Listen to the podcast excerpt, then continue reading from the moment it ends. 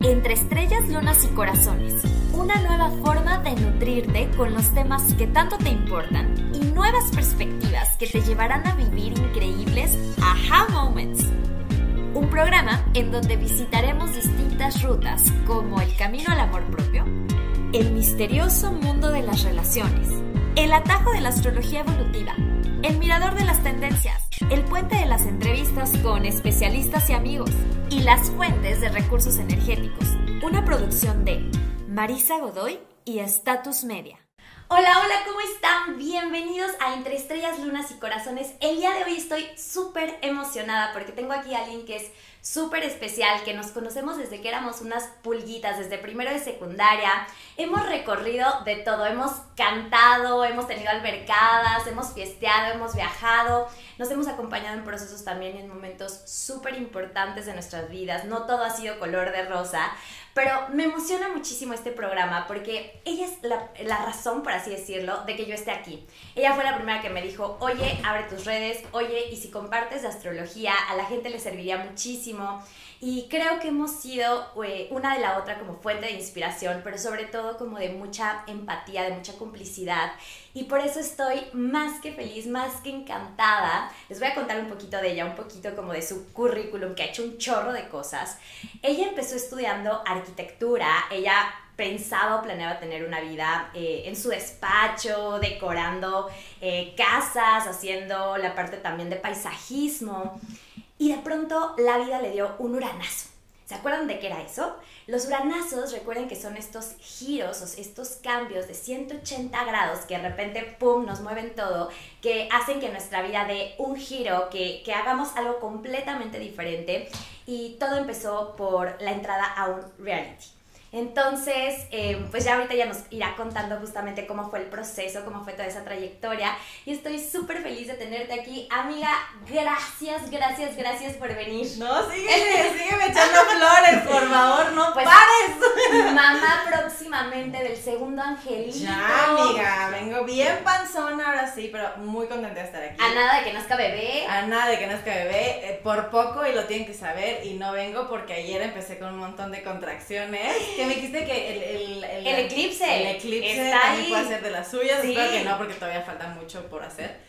Pero estoy feliz de estar aquí. Muchas gracias por hacerme parte de este proyecto. Oh. Y amo ser parte de, de, este trayecto, de este proceso que hemos vivido juntas, la verdad. 100%. Y creo que hemos tenido, o sea, estamos en otros momentos de la vida, somos personas distintas, pero al final con la misma esencia.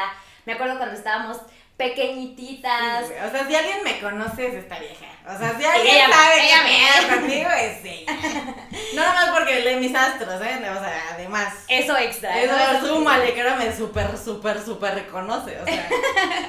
Oye, y además ahora ya estás en una faceta que de verdad yo admiro mucho, conectando la parte de ser mamá, pero a la vez de no olvidar tus sueños, que eso se me hace algo completamente inspirador, porque yo muchas veces me he preguntado, oye, cuando sea mamá, ¿cómo le voy a hacer? No quiero abandonar mi vida. Claro. Tengo muchas metas, tengo muchos proyectos, y, y el que tú estés aquí, me estés demostrando como el sí puedes, y solo es cuestión de organizarte y de ser creativa. Claro. Creo que no solamente va a ser algo alentador para mí, sino para todos los que nos están viendo. Y bueno, pues a ver, además de eso, eh, ahorita ya tú nos contarás poco a poco, pero estás ahorita en conducción de un programa eh, que está buenísimo, que es de música. Está padre. ¿Cómo se llama? Amazon Music News, para que lo vean todos los sábados a las 10 de la mañana por Canal 6 en Multimedios. Está súper divertido, está padre, está fresco. También si van al cine, en Cinépolis me van Era lo que iba a decir, la pantalla grande. La pantalla grande, platicándoles de los estrenos que hay, y pues también mis redes sociales, y aquí en el programa de Marisa, y pasando la bomba, básicamente. Sí, y es que has hecho una trayectoria increíble que ahorita nos vamos a ir deteniendo. Me quiero primero infancia, exacto, haciéndole así. Pero em, pues también ya estás a punto de ser mamá por segunda vez, también estás a punto de casarte, bueno, no a punto, pero ya con, Con anillo en mano, con por fin. mano. Por fin. se logró. Después de tantos años, amigos, lo capturé. Ah. Yo todavía no, ¿cómo le hago? Ay, Ahorita, ahorita, sí, ahorita leemos, ahorita leemos la carta, el retorno. Ah, algo hacemos Tiramos los dados a ver qué se necesita para que el Carlos se ponga vivo. Ponte pila, porque si no, Chato, chato. Em, y bueno, a ver, quiero empezar un poco eh, explicando la dinámica del programa. La dinámica del programa, como ustedes ya saben, tiene que ver con astrología, tiene que ver con poder ir descubriendo quién está atrás del personaje, atrás de Dani. Y me refiero a personaje porque al final somos personas eh, que estamos en la vida pública, somos personas que nos dedicamos a algo y al final no compartimos todo. Al final hay ciertas cosas que se quedan tras bambalinas, que, que, que es como pues esta parte como ya muy, muy profunda, pero sí me gustaría que hoy nos diéramos ese chance de las dos entrar a esa zona. Me gusta. Y para ello obviamente pues voy a ocupar lo que sé, voy a ocupar la herramienta que es la astrología y bueno, Dani tiene un sol en Capricornio en la casa 7, que ahorita les voy a decir qué significa eso, porque eso ya implica que seas una mujer con metas muy, muy grandes, o sea, metas ambiciosas. Yo soy muy capricornio en ese sí, aspecto. ¿eh? Sí, sí, sí. O sea, ambiciosas, así, mira, lo tengo escrito en la frente, o sea, pero grande. Es tu ¿eh? segundo nombre. Sí, mi segundo nombre. Sí, maybe primero, ¿eh? Sí, así. Sí. Dani ambiciosa. Ambiciosa Daniela. claro. Sí, exacto.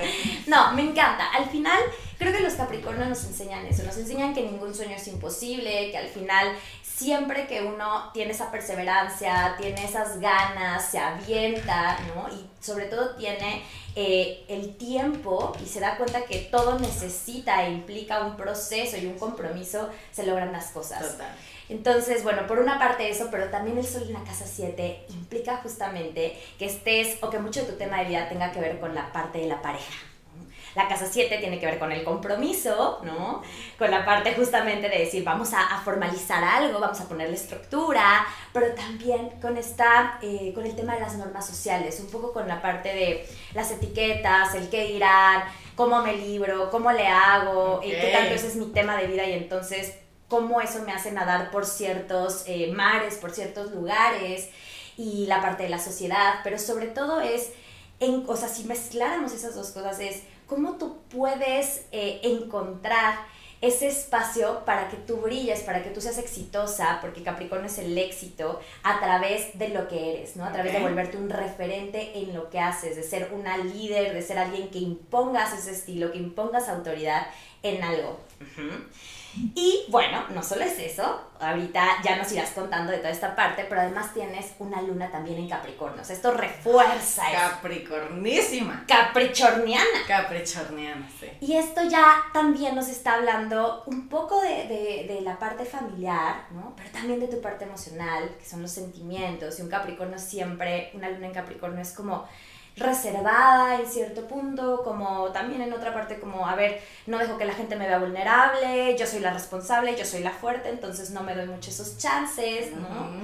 Y mm, ahorita hablaremos de esas, de esas anécdotas. Yo les puedo decir que he visto, te he visto vulnerable literalmente con los dedos de esta mano. Sí. O sea, o sea, fuerte, fuerte, fuerte. Y creo que tú me has visto 50 mil veces más llorando y... Pero Dani siempre es esta persona que te dice, no, tú puedes y, y- y te abraza y es esta como figura como también muy maternal, pero como de mucha fortaleza. Entonces también hablaremos de cuál ha sido, o sea, qué ha sido lo bueno de esto, pero también ¿Cuál es el contra? ¿No? Claro, total, opuesto. total. y pues bueno, la, estás en la casa 8, ahorita lo veremos. Esa parte es lunita y tu ascendente que es Géminis, que por ahí me voy a arrancar, para que ya nos vayas contando. Porque, a ver, el ascendente Géminis es... bla, bla, bla. O sea, eres alguien que todo el tiempo estás curiosa, estás despierta, tu mente está en 10 cosas a la vez. O sea, tú puedes estar aquí en la conversación, pero también si pasa ahorita algo, estás al pendiente. Si, o sea, eres como una, una especie de, de radar o de antenitas que está conectado con todo y eso obviamente genera que seas curiosa, que seas adaptable, que conozcas gente, ¿no? Que estés al tiro con las tendencias, pero también habla de estos primeros años de tu vida y habla de que el tema de la escuela, el tema de los hermanos, en este caso la hermana, ¿no? Eh, pues fueron temas que probablemente te dieron algún tipo de enseñanza, que te marcaron, algo. Cuéntame cómo era Dani de niña, qué hacía, qué jugaba, cómo, cómo iba en la escuela y cuál es la relación con tu hermana. Digo, Mira. vamos poco a poco. De, Daniela de chiquita era una niña muy despistada. Una niña que le costaba mucho trabajo la escuela, demasiado trabajo la escuela, demasiado trabajo concentrarse. Y en tercero de primaria, eh, de repente la directora de mi escuela se da cuenta que en mis cuadernos, porque ella revisaba los cuadernos de toda la escuela, se, empieza a revisar mis cuadernos y, y, y, empieza a ver estas notas que yo solita me empiezo a poner. Eres una tonta, no sabes nada, este, siempre lo haces todo mal, te equivocas en todo, como mensajes negativos hacia mí, ¿no? Entonces esto pues se alarma, le habla a mis papás, dice, oye, ¿qué está pasando? Y resulta que mi bella maestra de tercero de primaria tenía una fijación conmigo, o en general yo no sé por qué estaba dando clases, pero bueno, eso lo veo ya hoy en día.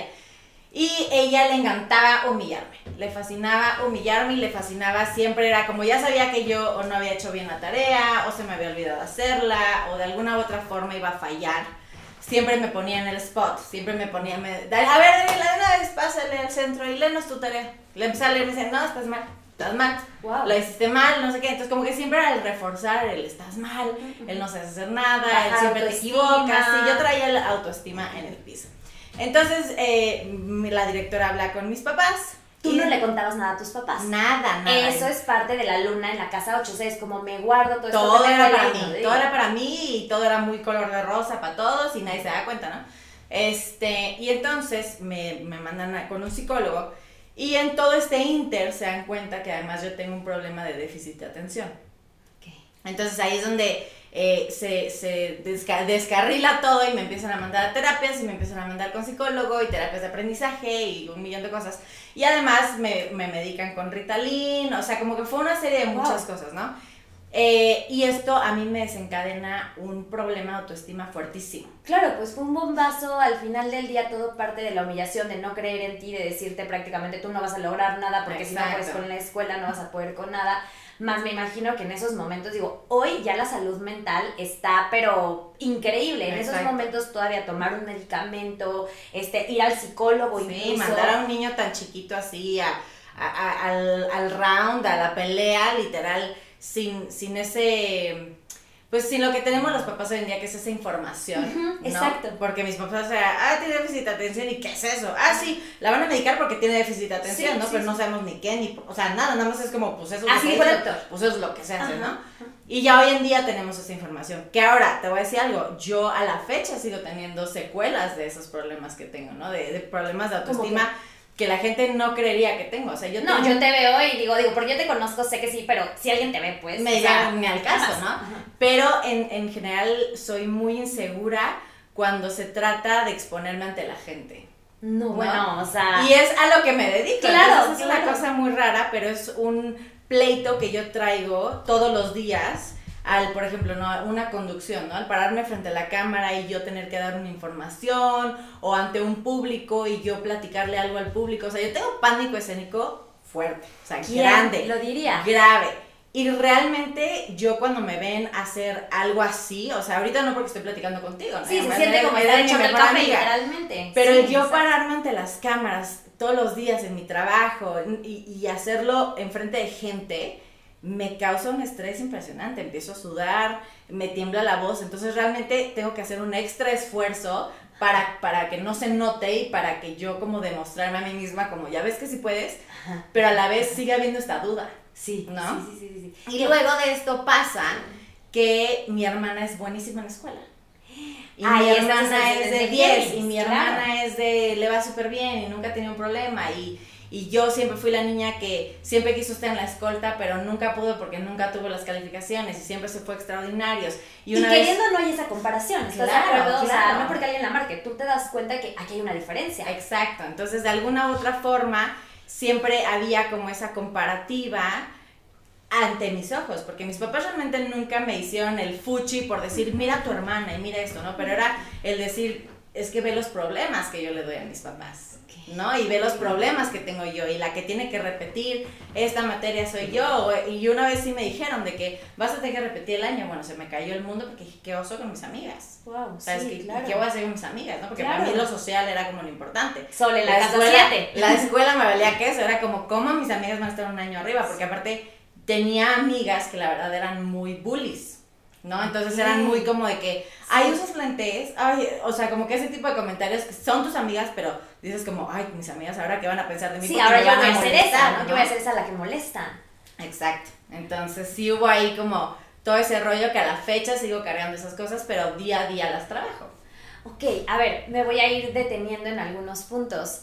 Em, al final, claro, el ascendente Géminis marca que los años educativos, sobre todo primaria, secundaria, son muy importantes en cuestión de lo que tú te llevas para la vida como recursos, pero a la vez también como heridas, ¿no? Así de a ver qué es lo que arrastro, qué es lo, cuál es el reto, qué es lo que me cuesta trabajo.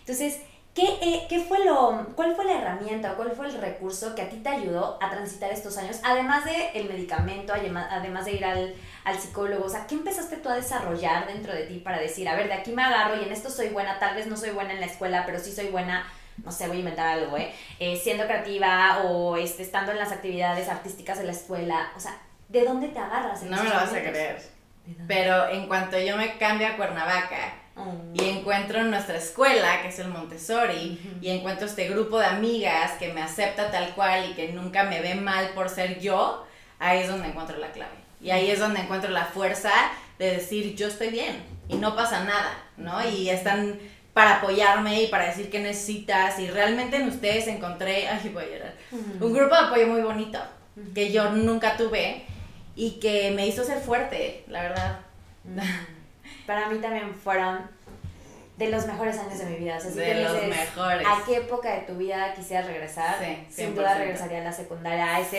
100%. primero de secundaria. O sea, yo creo que para mí fue el, mejor año de la vida, ¿no? En ese sentido, porque eso, había como mucha hermandad. Entre Éramos o sea, para que sepan. ya sé qué vas a decir. Si Marista tenía un novio, era el novio de las de cuatro, que éramos cuatro. Pobre del novio, porque obviamente se chutaba el, lo que yo quería, pero también lo que me aconsejaban y también todas íbamos. O sea, era, la o sea, era una lealtad de le haces algo a una, se lo hiciste a, todas, pero se lo hiciste por 20 a las demás. O sea, éramos de verdad uña y mugre, éramos el apoyo más grande. O sea, pero muy padre porque realmente encontramos ese, es, bueno, en mi caso como esa carencia que yo traía de autoestima propio, ¿sabes? A decir, aquí encontré que estoy bien. Y creo que todas sanamos algo. Tú sanaste eso, yo sané en la parte de ser hija única. Nunca había tenido este nivel de amistad con alguien. O sea, de verdad ustedes fueron mis hermanitas. Yo crecí con ustedes y era ya quiero llegarlas a ver y para mí la escuela era el mejor momento de la vida porque podía ser yo y porque me divertía y podía contarles claro. o sea, o sea, ir a la escuela era lo máximo. Claro. O sea, no era como un, ay, no, no quiero ir a la escuela. o, sea, no. o sea, voy a ir a la escuela. O sea, no, hoy no me puedo perder la escuela. Sí, sí, 100%. Eso creo que eh, las otras dos amigas también eh, encontraron esta familia, ¿no? Venían también de familias como más extranjeras, entonces, pues a la vez un poco más, más frías. frías. Nosotras como que haciendo esta contención de calidez. Total. Y les cuento algo, la verdad es que Dani siempre, siempre nos recibía en su casa. O sea, las reuniones eran en tu casa. Siempre. Hacíamos pijamadas, cantábamos, este, tocábamos a los galanes. Sí, éramos las cursis del grupo. Éramos las cursis, éramos las románticas, las que cantaban eh, canciones así como de córtate las venas. El alma en un cajón. El alma en un cajón. Y había otra, pero no me acuerdo. No, ahorita no se acuerda. Ahorita no se acuerda. pero la verdad es que pasamos momentos muy padres. Creo que creo que eso es lo que hoy mantiene tan fuerte el vínculo, que sabemos quiénes somos, de dónde venimos, o sea, como esas partes más profundas.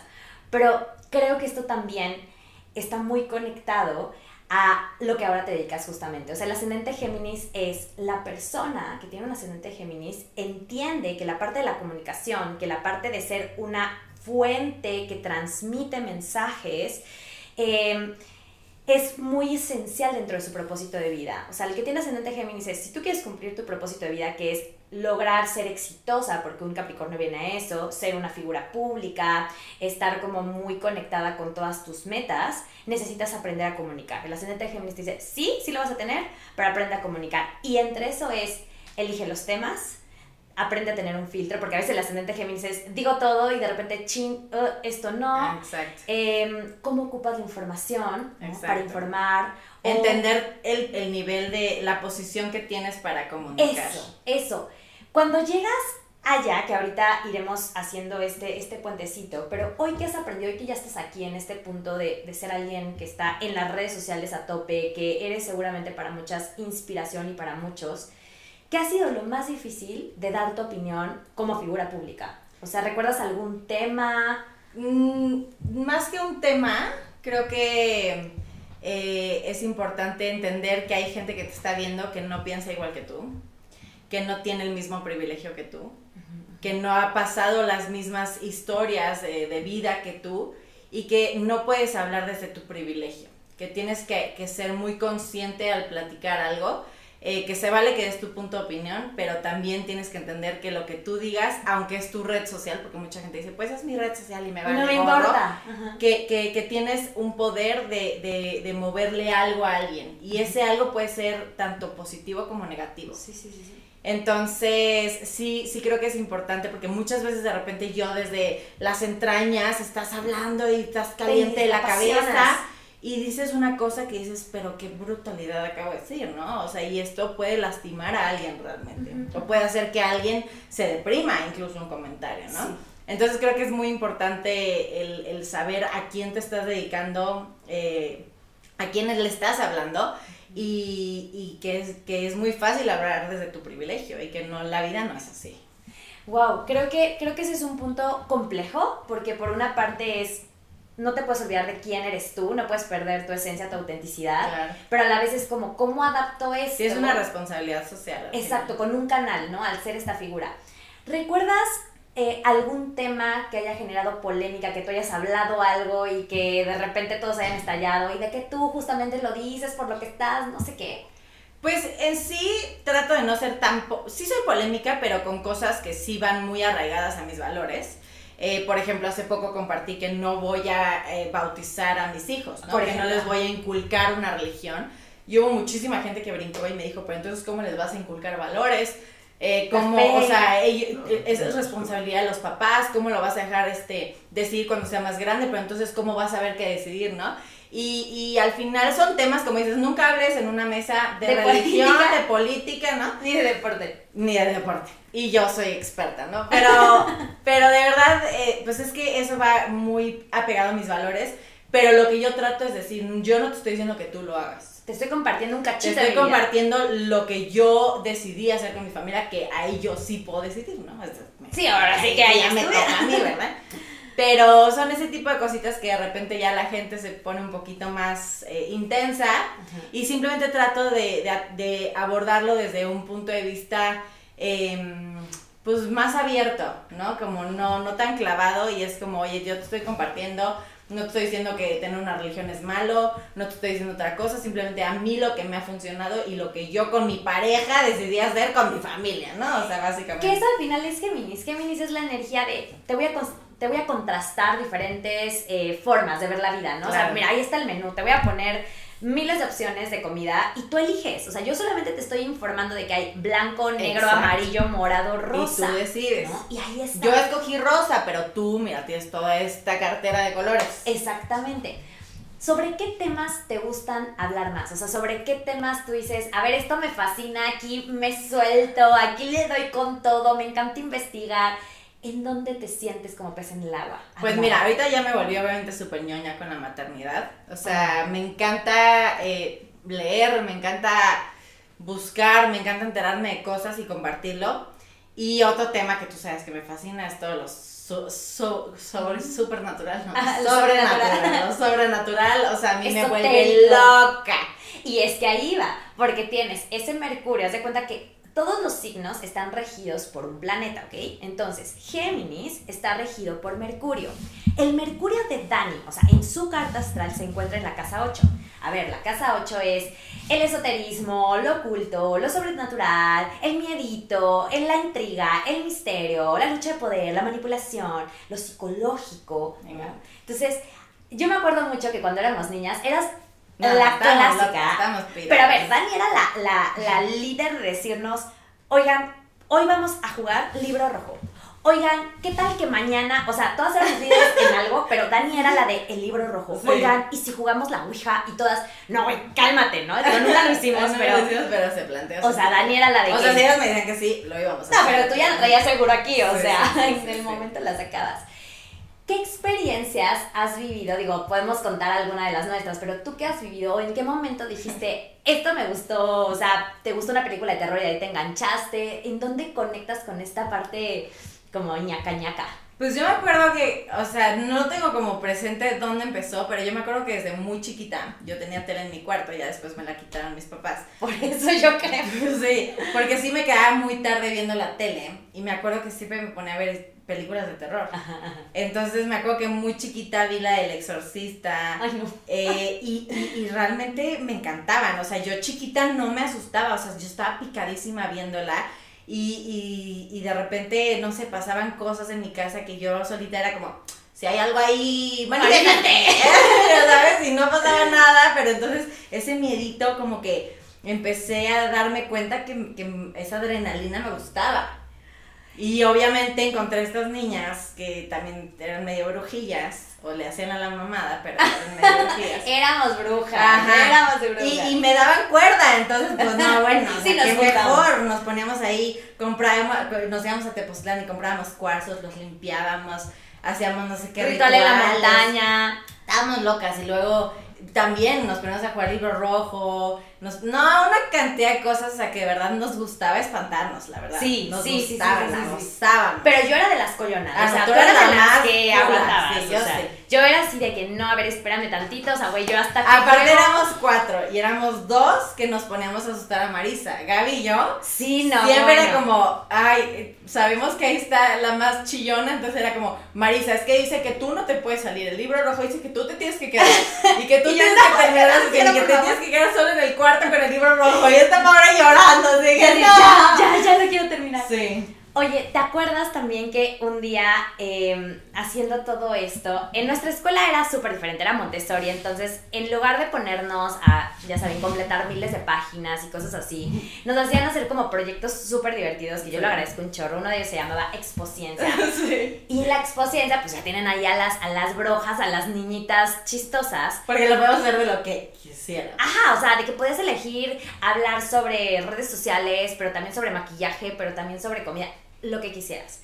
Entonces, en eso, creo que seguro fue tu idea. Fue de, ¿y si hablamos del vudú? Y todas, ¡ay, sí, buenísimo, no sé qué! sí. Bueno, corte A, o sea, terminamos, pusimos todo en negro, pusimos velas, obviamente investigamos. Fuimos pero- al mercado a comprar pues, fi- figuras satánicas. Bueno, ¿Te acuerdas que o sea, de que- cenicero Bueno, del del diablo, diablo. Sí, sí, y luego sí. Una, una muerte chiquita, o sea, Sí, no. denso. No, y lo hicimos irresponsablemente lo que le sigue, porque a ver, ahí les va. ya.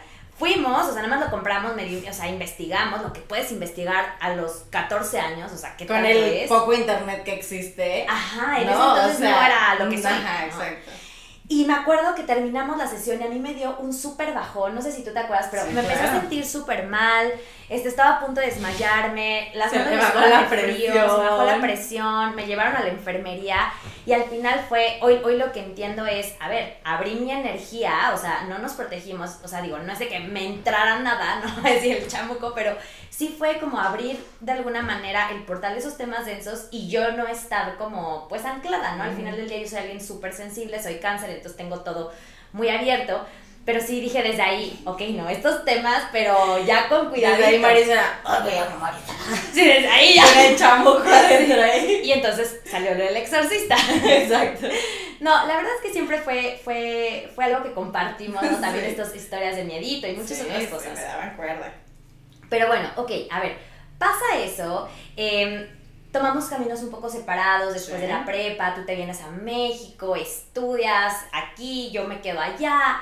Y en un punto nos reencontramos. Ujú. En ese punto que nos reencontramos, eh, yo me acuerdo que tú tenías el sueño de tener tu despacho de arquitectura, estabas súper emocionada con lo que se venía, querías estudiar, me parece que paisajismo. Eh, Y de repente, pues, te ibas a cenar a mi casa. En ese entonces yo vivía sola en el DEPA. Entonces Siempre como que- pizza. siempre pizza, así de que "Ay, llevamos pizza, este pan de maque, ¿te acuerdas? Así como que pay de lote no sé qué, delicioso. Y bueno, después de todo esto, me encanta que un día me dices, oye, tengo que hablar contigo. Eh, yo ya empezaba a estudiar astrología. Bueno, más bien, yo ya empezaba. No, yo tú estudiaste astrología desde que naciste. Más bien, yo empezaba a contarte ya de astrología, pero, o sea, como ya en forma, ¿no? O sea, como, a ver, te voy a leer tu carta astral y no sé qué. Y me acuerdo que después de eso, un día me dijiste, oye, te tengo que contar algo, vete a mi casa. sí, sí. Entonces voy a tu casa y me dices, es que voy a hacer algo que me va a cambiar la vida. Y a eso yo le llamo uranazo. A ver, cuéntanos, o sea, compártenos o comparte esa anécdota, porque tú me llamas y me dices que tenías una oportunidad que, que ibas a tomar. Exacto. Bueno, tú sabes, eh, la familia de la que vengo, Ajá, son muy abiertos, son súper liberales. O sea, sí, no. Ajá, pero también son muy fresas. Y muy verdad. tradicionales Y al tradicionales a ciertas cosas, Ajá. ¿no? Entonces, em, llega, estoy yo en mi despacho, no, no mi despacho, pues estoy trabajando en el despacho que trabajaba en ese momento, estoy trabajando normal, en la computadora y me marca un amigo, oye, oye, es que fíjate que están haciendo un casting para un programa, este, y el perfil que tienes tú, que es la típica niña desmadrosa, fresa, que le vale gorro lo que opinan de ella, este, pues queda perfecto para este casting, no es lo que están buscando. Y yo, ¿para qué programa? Me dice, para empezar, yo nunca me, nunca me había dedicado nada de eso. Pero a ver, tenías la personalidad. O sea, Dani siempre era como protagonista en el buen sentido y tenía esa parte de liderar. Sí, y fiestera y, todo. Y súper amable con, o sea, como muy, haces, siempre has hecho muy buen clip. Muy amigable. Tú no llegas a un lugar y te quedas en la esquina. No, Dani es de. Exacto. Pero entonces eso era mi vida, o sea, esa es mi vida privada y de repente me dicen, oye, es que vas, o sea, esto es para salir en la tele y yo estás como que estúpido, ¿no? y me dices para Big Brother. Bueno, o sea, le colgué indignadísima de, güey, que, o sea, ¿cómo crees que yo haría algo así, no? O sea, y esa era mi mentalidad en ese momento, porque ese era mi grupo y esa era la gente con la que me llevaba, era, güey, qué oso. O qué oso salir ahí. ¿no? O sea, en el caso.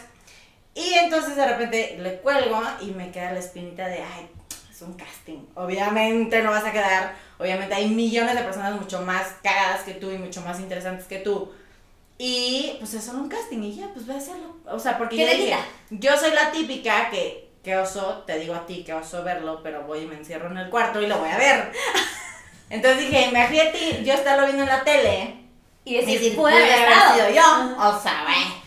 Entonces dije, bueno, me voy a quitar la espinita, le marqué, le dije, bueno, cuéntame todo, ta, ta, ta, si es el casting VIP para el Big Brother, no tienes que hacer fila, simplemente vas, te presentas, estás en tu entrevista, ya se acabó. Yo, perfecto, no le dije nada a mis papás, no le dije nada a nadie.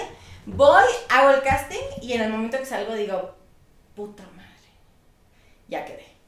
O sea, ¿en qué, ¿cómo lo percibiste? ¿Hicieron algo? ¿Te dijeron algo? ¿Fue energético? ¿Qué es que, a ver, yo nunca en mi vida había hecho un casting. Ajá. Jamás. O sea, yo no sabía que era un casting, yo nomás fui y, fui yo. Y yo veía la cara de todos y decía... Ah, como que la carita de ese ya. Están muy felices, güey. No, o sea, como que todo el mundo me hacía mucho pedo y después me fueron a hacer el examen psicométrico. Ajá. Este, y en lo que lo estoy haciendo no llevaba ni una página cuando me dicen, oye, ¿puedes salir? El, el productor quiere hablar contigo y yo. Entro a un cuarto de gente, había como siete personas, y yo pues dije, pues aquí nos están haciendo esperar a todos, ¿no? Al productor. Entonces entro yo, ay, ya sabes, yo siendo yo, haciendo plática porque no puedo entrar un cuarto. no y yo, afuera. Y todos bien, y tú y yo, ay, bien cruda, casi no vengo porque ando bien cruda. Y me puso una pedota, ah, rompiendo el hielo, güey, normal, yo. Y de repente entra otra persona y me dice, ay, Daniela, pues te presento, ellos son todos los productores. Y yo, ay, hola, mucho gusto. Y, ah, perdón, ¿no? Y, pero todos cagados de risa. Entonces cuando salí dije, ya me quedé. Ya fui, o sea, ya, ya soy. Dije, güey, mis papás me van a matar, nadie sabía nada. No me pasó ni a mí, mendiga. O sea, es que porque no lo vi posible, no le conté a nadie. O sea, esto fue un día y al día siguiente, en la mañana, yo ya había, o sea, mis papás pensaban que yo estaba en el trabajo y en el trabajo pensaban que yo estaba en la universidad. Sí, sí, sí, sí. ¿Sabes? No le Mucho dije ese Mercurio y esa luna en la casa 8, misteriosa, y no, que no tengo seguro. Que no está seguro. Ay, o sea, porque obviamente los signos de tierra, Capricornio, Virgo y Tauros son personas que no dan pasos sin guaracho. O sea, hasta que no lo hasta que, que no lo tengo seguro, sino que ando ahí. Argüendeando. Y entonces, a la semana, no me marcaban y dije, vaya, ya, ya, valió, ¿no? Y en eso veo mi teléfono y Big Brother, porque si los guardé, ¿no? Y yo. Chinga. Cuando me dicen, hola Daniel, ¿cómo estás? Oye, ¿estás sentada? Y yo, no, ¿por qué? Eh, yo, no, ¿por qué? ¿Qué quieren? ¿Qué van a decir? Dicen, no, es que, este, felicidades, entraste a la casa más famosa de México. Y yo, o sea, yo creo que esperaban, no sé si me estaban grabando o algo, pero mi reacción fue decir, puta madre. Sí, entonces, ya valió, ya es real. Y la chava como que hubo un silencio súper incómodo en el teléfono y de repente me dice como, ¿Cómo? O sea, ¿no estás contenta? O sea, no. ¿No vas a entrar? Ah, de que contamos contigo y yo. Mira, sí quiero entrar, pero no le he dicho a mis papás. Entonces, si no sabes nada de mí para mañana es porque me mataron. Literalmente.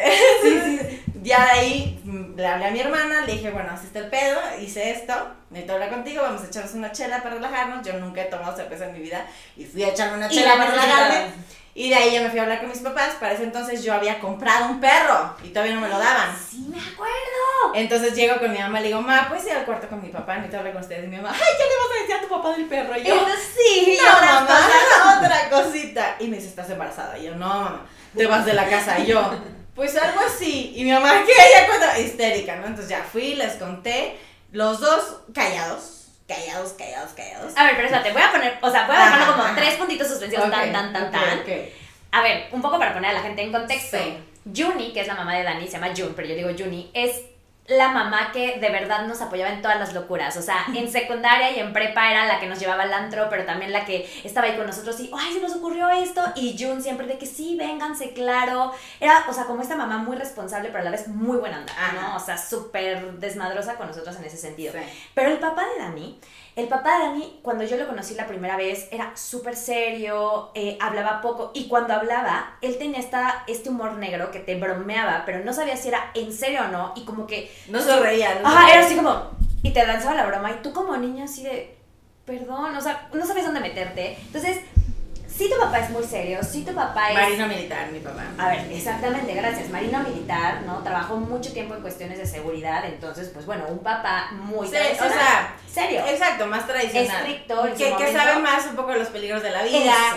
Que no es tan chichara- dicharachero como mi mamá, ¿no? O Sí, o sea, tu papá decía, o sea, sí, pero ustedes no están viendo que si salen a ese lugar puede pasar A, B, C, D, F, G, exacto, ¿no? Exacto. Pero bueno, entonces, esa mezcla, ya imagino tu papá con la cara seria, cañona, Sí, y tu sí. mamá nerviosa. Sí, mi mamá nerviosa, mi mamá nerviosa me dijo, mira, la verdad es que sabes que te apoyamos en todo, porque siempre han sido, o sea, mi mamá siempre fue Sí. De Sí. todas las de- eh, años de escuela que tuve, sabes, como que muy presentes mis papás, pero digo, mi papá es como esa figura más formal y mi mamá es como esa figura más maternal, más esa papachadora, y me dicen, siempre has tenido nuestro apoyo para todo, eh, lo tienes, o sea, si ya tomaste una decisión, porque se ve que ya tomas una decisión, Se ve que ya no nos vienes a informar. Exacto, o sea, vienes a contarnos, eh, pues está bien, pero sí queremos decirte que no vamos a estar presentes.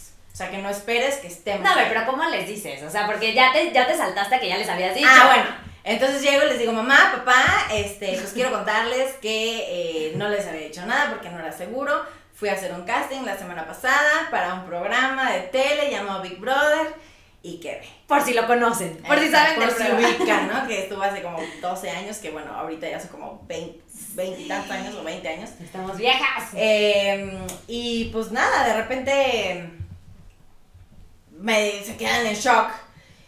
Y mi mamá es como de que, ok, eh, pero ¿y cómo está el asunto? ¿Y cómo está el rollo? Yo no, pues en una semana, o no me acuerdo cuánto tiempo era, ajá, o sea, grabo los promos y de ahí me encierran en un hotel y de ahí me meto y chingue su maíz, ¿no?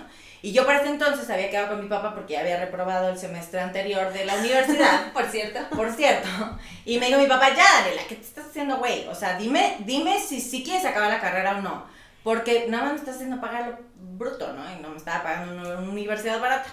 Entonces le dije, no, pa, dame una, opor- oportunidad más para que veas que esto es lo que quiero. Voy a ser arquitecto. Voy a ser la mejor de mi clase, tú verás. Me dijo, bueno, pero, o sea, no te engañes, o sea, no es que me engañes a mí, es no te Sí, engañes o sea, a ti ¿segura es misma. lo que quieres? ¿No? Entonces yo, no, pa, claro que sí, este es el año, Eso ¿no? es lo mío. A mitad del semestre o menos fue cuando pasó esto. Y entonces me dice mi papá, ¿y la universidad? Porque tú tenías un compromiso conmigo. y ya, ya no voy a terminar la carrera, ya lo decidí. No, no, es que les di, les di un, cubetazo de agua fría, o sea, una patada por la cola, así que... Es que, a ver, o sea, voy a hacer un paréntesis astrológico. Sol en la casa 7, pero no solo el sol. O sea, si solo tuvieras el sol en la casa 7 en Capricornio, yo creo que te hubieras sentido más comprometida por terminar la, la universidad que otra cosa. Pero a ver, tienes también Urano.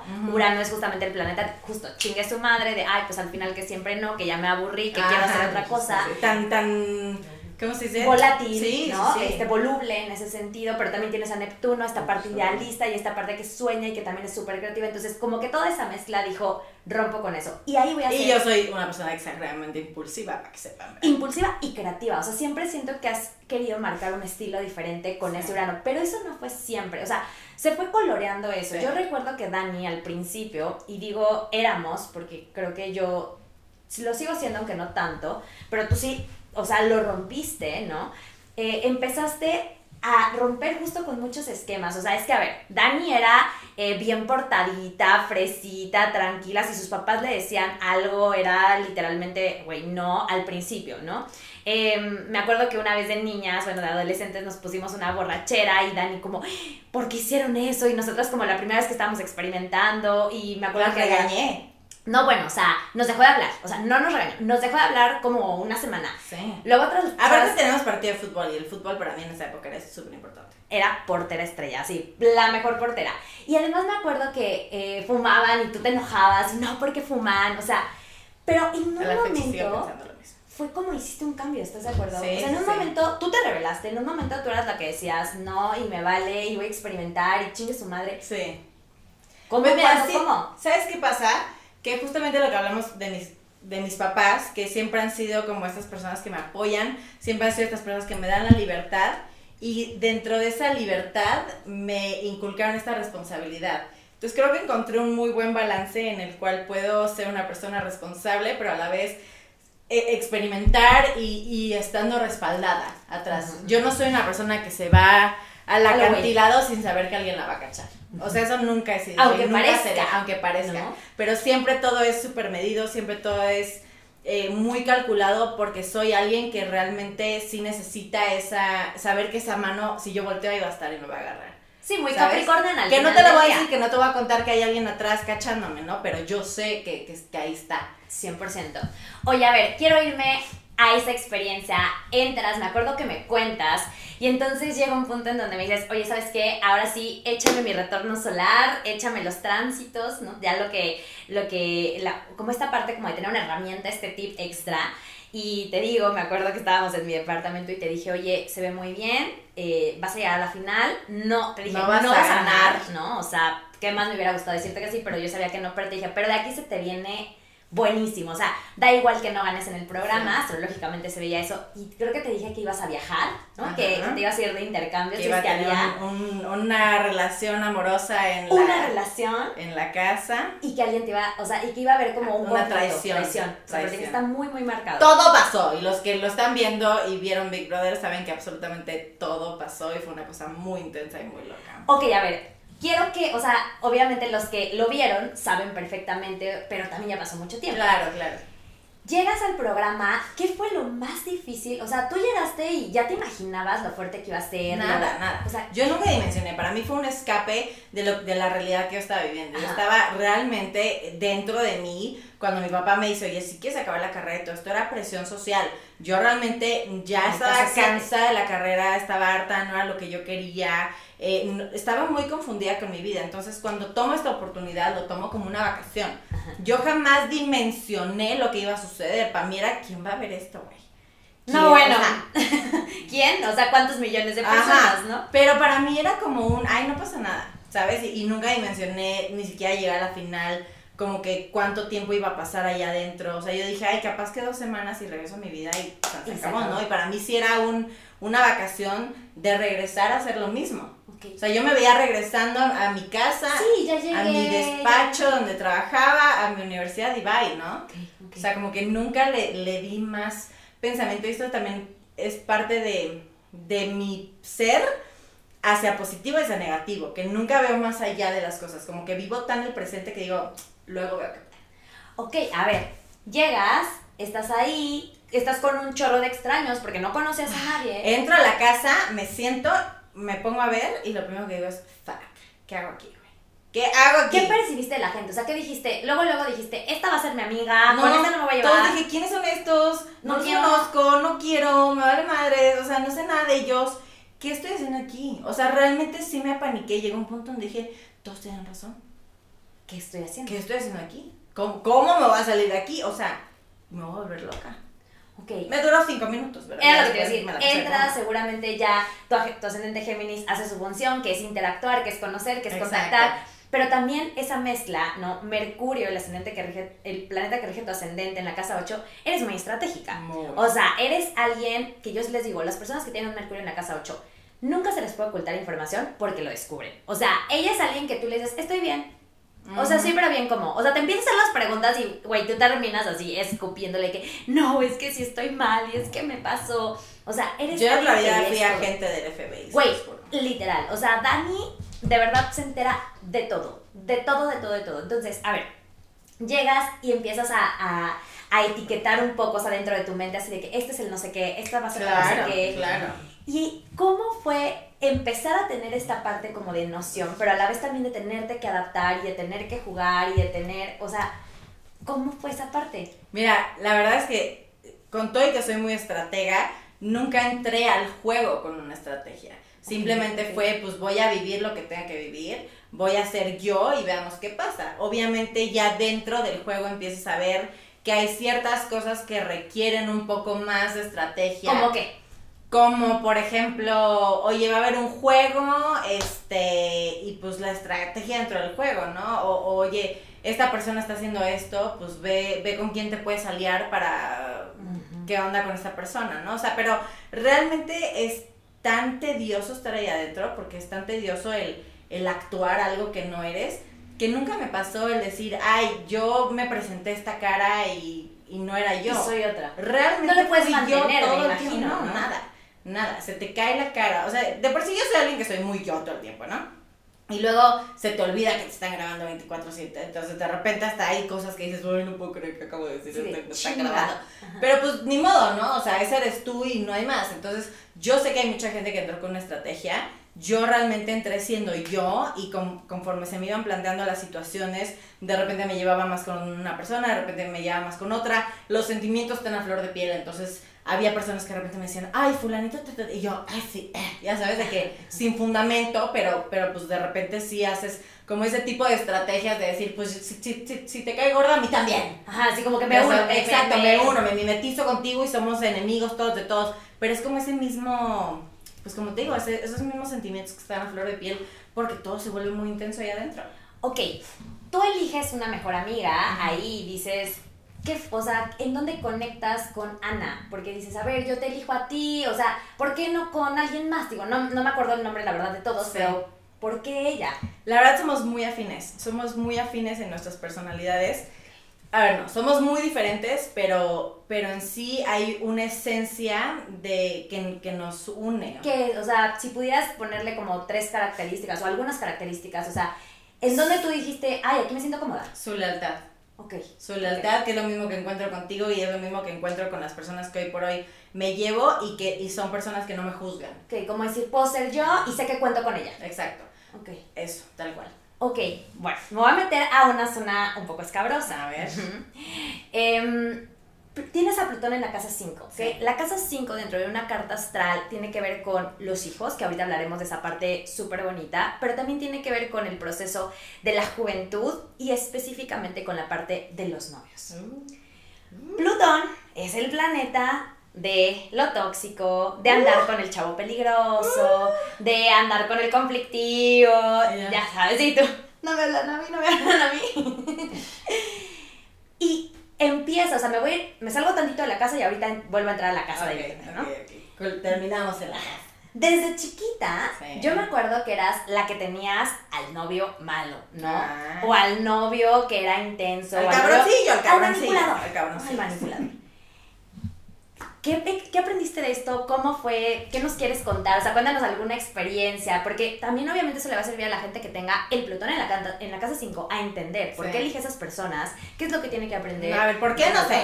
Pero yo siempre fui la de me gusta el niño malo, que todo el mundo me dice, es que Ese no, no. ese no. Y ese güey es súper cabrón con todas, pero entonces yo llego y digo, pero es que yo lo voy a cambiar. Yo lo voy a domar. Yo, o sea, ajá, yo siempre fui la del yo lo voy a cambiar, ¿no?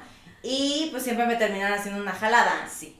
Pues siempre era como un patrón, ¿no? O sea, siempre era como, no vayas con él, es el cabrón, yo lo voy a cambiar. Entonces iba con él, lo trataba de cambiar, me hacía una mamada y luego lo terminaba y luego cambiaba. Sí, y luego iba un poco a buscarte. Ah, y todos O sea, terminaban de nuevo queriendo queriendo estar ahí conmigo, pero pues chato, pues no, ¿verdad? Pero siempre fue el mismo patrón, el mismo patrón, el mismo- o sea, yo siempre fui súper noviera, para empezar, ¿no? Sí, o sea, yo sí. siempre era- terminaba con uno y ya la semana estaba con otro porque un clavo saca otro clavo, ese era mi, mi lema. Y sí me funcionaba, pero siempre me iba con otro cabrón, con otro cabrón, con otro cabrón. Sí, la Entonces- fórmula seguía, ¿no? O sea, no cambiaba. Exacto. Una que otra vez rompí el patrón antes de Daniel, pero siempre regresaba lo mismo, siempre regresaba el cabrón.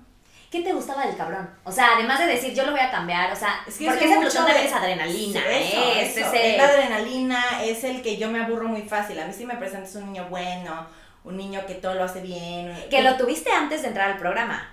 Ajá. Yo me acuerdo, saliste por ahí con alguien Sí, que... te digo, cambié. Pero, pero, bueno, es que ese fue un tema que no sé si o sea, no sé qué pasó, pero sí sé qué pasó, pero ahora él era el que el que le daba yo la inseguridad. Seguro, o sea, porque al final son espejos, o sea, al final es, o puede ser tú la Plutón en la casa 5 de otros, o sea, esta figura así como que muy poderosa, pero también a la vez como muy dominante, pero a la vez también, o sea, que me da miedo porque no sé cómo me va a lastimar y me va a traicionar y no lo sé, o tú lo vives con respecto a tus relaciones, o sea, es sí, fue una cosa muy rara porque yo realmente fue la primera vez que dije, wow, no estoy nerviosa, no estoy preocupada, no estoy si sale con amigos diciendo que, ay, ¿qué me va a hacer? O qué, qué cabronada me va a hacer ahora. O sea, era todo perfecto, ¿no? Pero él a mí me conocía de cuando yo no tenía novio y yo era súper fiestera y yo, yo era súper cabrona, desmadrosa. Entonces, cuando él empieza a andar conmigo, dices que esta vieja me la va a hacer. Entonces, él siempre fue con, con, esa, con ese miedo durante esa relación. Duramos dos años y el primer año para mí fue todo rosa y para él fue todo negro. Pero yo no me enteré que para él fue todo negro hasta que me cortó al año, una semana antes de cumplir un año. Me corta y me dice, es que no, no estoy tranquilo. O sea, sales con tus amigas. Y tú, me hubieras avisado nada y yo, güey, no manches, o sea, me hubieras dicho ese fin de semana de que, güey, qué pedo, ¿no? Y yo nunca hice nada, porque yo la verdad es que no soy ese tipo de persona. Pero me corta y a mí se me cae el mundo y se me cae este velo de fantasía que yo traía de, wow, mi relación es perfecta, ¿no? Y entonces el segundo año, porque regresamos, me dice, no, soy un tonto, qué estúpido, ta, ta, ta. Regresamos y entonces a mí por miedo a que me deje, yo me vuelvo súper santa, no santa, pero me vuelvo súper ante sus ojos. Sí, como esa, esa tranquilidad que él necesitaba. Sobre el dejo, 7, me adapto demasiado. Dejo de salir con mis amigas y dejo de salir de antro y de la escuela me voy a mi casa y me quedo acostada en mi cama para que vea que no estoy haciendo nada y que entonces esté tranquilo. Y no era yo. Que te digo, nunca le hice nada malo, simplemente a él le daba inseguridad esta parte extrovertida mía. Sí, es que a ver, Plutón son los celos y el control y el me da miedo que algo me vayan a hacer, entonces, bueno, viene de eso. Sí. ¿Cuál, o sea, cuál fue ese momento o esa herida o ese, o sea, eso que te hicieron que te haya dolido más? O sea, ¿qué es lo peor que te hizo un novio que tú dices, no manches, esto sí me dolió, o sea... Todos, ponerme el cuerno, viejos cabrones. todos, todos, es que no manches. Y es que además, ok, o sea, yo no, no, pensé que fueras a decir eso, pero sí, ahora que lo veo, sí. Todos. Y de verdad, o sea, eras y sigue siendo una tipaza, o sea, pero yo me acuerdo que en ese momento tenía mucho más contexto de cómo eras como novia, o sea, Dani era la detallista y la que estaba y la que te dejaba, pero también la fiestera, o sea, pero simplemente tenías tú que vivir esa energía plutoniana para entender y sanar un chorro de cosas. Oye, ¿no te acuerdas de Cheque? Sí, claro. Ok, yo tuve un novicillo, era bien chapadito, era de tamaño Marisa, ahorita nos van a ir para... Ahorita, ahorita nos vamos, yo tengo tacones ahorita, ¿eh? o sea, ya, ya lo paso con tacones. Ah, bueno, era mini, o sea, yo me tenía que agachar para darle beso, ¿no? Así, literal, era de... Y yo en ese momento era cero celosa porque yo nunca había tenido novios, entonces era cero celosa, cero posesiva, cero nada y este cuate, pues ya era, era más grande que yo, estábamos en prepa y yo estaba, él estaba en la universidad y él vivía en Puebla y yo vivía en Cuerna. Entonces me acuerdo que él se empeñaba en decirme, es que ¿por qué no me celas? ¿Por qué no me celas? ¿Por qué no te dan celas? Y yo, pues güey, es que no, no sé ni qué es eso, o sea, nunca lo he vivido porque, o sea, no tengo necesidad, además, qué padre, ¿no? O sí, sea, chingón. Y entonces él un día se le ocurrió decirme, es que no, este, mi mejor amiga me robó un beso. Y luego de que, de que me decía, y yo, bueno, pero pues, ¿y qué pasó? O sea, es que hasta mi reacción fue como, ¿y qué hiciste? ¿Y qué te dijo? Bueno, pero pues ya pasó y que no vuelva a pasar. Sí. dijo, ¿por qué no te estás enojando? ¿Por qué no me cortas? Y yo... O sea, él quería que forzosamente él, armaras ese drama, ese berrinche, ese... Entonces ahí como que él me metió un gusanito que yo antes no tenía. Okay. Y que yo era como, güey... Y luego al final me dijo que todo era mentira. Y puedo constatar que no era celosa, ¿eh? O sea, yo sí me acuerdo perfectamente que cuando eras noviera, o sea Digo, había chavas que querían con tus güeyes y tú eras como que no, sí, o sea, como muy. X, X, pues pero fue un momento de cambio. Entonces ahí. Entonces fue ahí que yo me acuerdo que me mete este chipcito y ya ahí como que empiezo, empiezo a alimentar este gusanito, ¿no? A decir, y si me está haciendo esto, y si me está haciendo lo otro, y si me ve en la cara, y si no sé qué. Entonces ahí empieza y ya como. Ya raro, y ya se tardó, y no me ha visto. Así, y así fue como, como empiezo, y también ahí, obviamente, mi patrón sigue siendo estos güeyes cabrones, pero yo ya con ese chip. Entonces ahí es... Puta, empieza un juego de nunca acabar, ¿no? Y, también eran positivos conmigo y entonces se vuelve un, un ciclo feísimo, horrible, súper cansado. Ok, voy a terminar en la casa. Okay. Llegas y bueno, andas con una persona. Has tenido la exclusiva porque nunca he hablado de este tema. Ah, no, bueno, pues entonces, ¿qué onda? Vaya, es más, póngale pausa y vayan a hacerse sus palomitas y regresen. Vayan a hacer del baño, porque si no se van a hacer ahorita del baño. Exacto. Ok, llegas y andas con este señor. Sí. ¿Qué te atrajo de él? O sea, porque, a ver, yo no me eché todo el programa, te voy a ser muy sincera. Me echaba de repente que los resúmenes y cosas así, ¿no? Porque en ese entonces trabajaba, entonces, pues. Pero, a ver, yo lo veía y yo decía, Por. amiga, date cuenta. amiga, date cuenta. Sí, sí, sí. Dice, a ver, ¿qué le viste? O sea, no, porque. no, a ver, primero que nada. sí, sí, sí, sí, sí, sí. La culpa fue de la producción. Porque. ¡Ay! Ay, la culpa fue de la producción. No, mira. Yo eh, estoy en la casa y de repente. Allá juegan mucho con tu cabeza. Ok. Digo, no te estoy diciendo que, ah, que lo veía.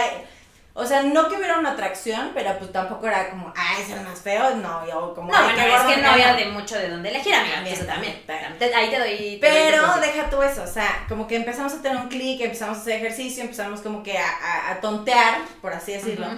Y entonces la producción empieza, ¿y qué onda con Sargento y yo? ¿Qué onda de qué? Y se quedan callados y yo. Entonces se meten el gusanito. Ajá, como esa manipula- ligera manipulación. ¿Y qué ha dicho de mí? No, o sea, Ah, como sí, que. sí, sí, ¿Por sea, qué lo dices? ¿Por qué lo dice? ¿no? claro. O sea, algo está pasando que no me estoy dando cuenta. Entonces empieza el gusanito y empieza a maquinar. Y entonces empiezas a ver lo más bonito todavía. Claro, no, o sea, es que a ver, fíjate, yo voy a hacer un paréntesis porque igual no sé si tú lo alcanzas a ver, o sea, en- seguro sí, pero encierro, ¿no? Ajá, de entrada, ajá. te quitan a toda tu gente, Claro. convives 24/7 con la persona. tienes que agarrarte de alguien. Tienes que agarrarte de alguien, o sea, tenemos necesidades en cuestión de que nos digan, ay, qué guapo, o sea, como ese Claro. amorcillo. Y yo siempre he sido noviera, o sea, siempre he sido que me hablen bonito, es ay, me- Ok, sí. sí, sí, está bien.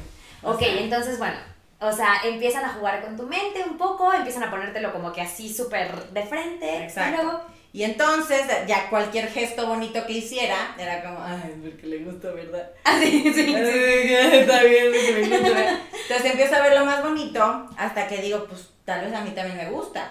Y entonces empieza este tonteo en el cual termina en esta atracción y en este, oye, pues queremos estar juntos, ¿no? Y pues, mano. Oye, y cuando estás ahí, o sea, sí te, o sea, sí te compras la historia tú misma de decir, Claro. de aquí para siempre, porque ya sabes, nos falta de que, ay, oye, no fue, no fue mentira. Pues es que no conoces nada de la vida de esa persona afuera.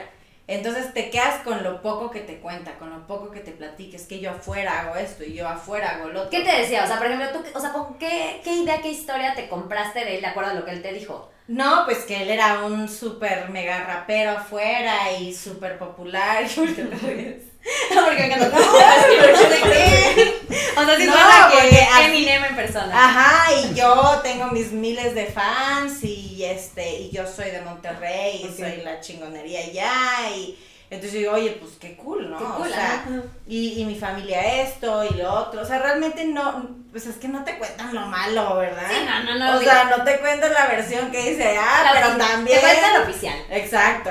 Entonces, eh, pues yo lo conozco dentro de la casa, pensando que no tiene ningún tipo de estrategia, y de repente es todo color rosa, es todo bonito, y hay ciertos arranques de celos, y hay ciertos arranques de enojos. Ahí. Ahí que, que son alertas muy rojas, ¿no? Pero tú decías, Pero, lo, o sea, como que decías, si estuviéramos afuera, pues es una chingada, papito, vaya. estamos aquí. Pero estamos aquí, te- mañana te tengo que ver, pasado también. Ya, Vale, te, vale. ya te calmaste, pues bueno, entonces yo también ya me calmé, ¿no? Ajá, O sea, ajá. como que también es mucho ese problema de que de decir, si yo estuviera afuera, Ajá. esto sería terminamos. Sí, claro, claro. Pero te que ver mañana y te que ver pasado, y cada vez hay menos personas, ¿no?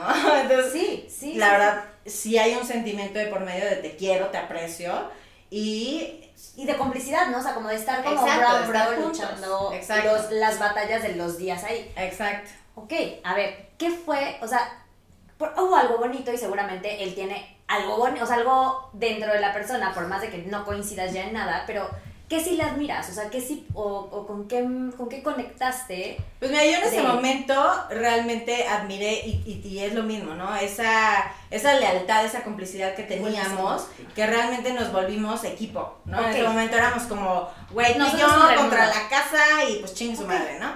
Pero te digo, habían estas alertas, estos focos rojos, que yo decía, para mí era muy importante el o que esto es un foco rojo, yo afuera lo hubiera dejado y ahorita cómo me está viendo el mundo afuera, ¿no? Si yo permito esto, Ok. ¿qué mensaje estoy dando afuera? Porque Ahí esta ya no soy tu yo. sol en la casa 7 diciendo, Exacto. sí, pero fíjate qué padre, porque es, opera la astrología en el sentido de, la casa 7, ¿no? Te hace darte cuenta de que, a ver, la opinión cuenta y me va a ayudar a darme cuenta de algo que tal vez solita no me doy. O sea, Claro. o sea, no, no puedo ver eso.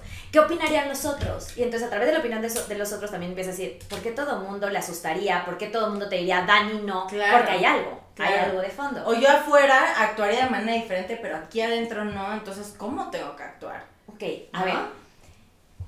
Mejor momento y peor momento dentro de la casa. Y ahorita cerramos con este punto de, de, de él y de los novios tóxicos y Sí. de toda esta parte. Pero mejor momento. Híjole. Sí, o que lo tengas aquí, lo recuerdes, lo abraces. Mejor momento, yo creo. Ay, es que todo.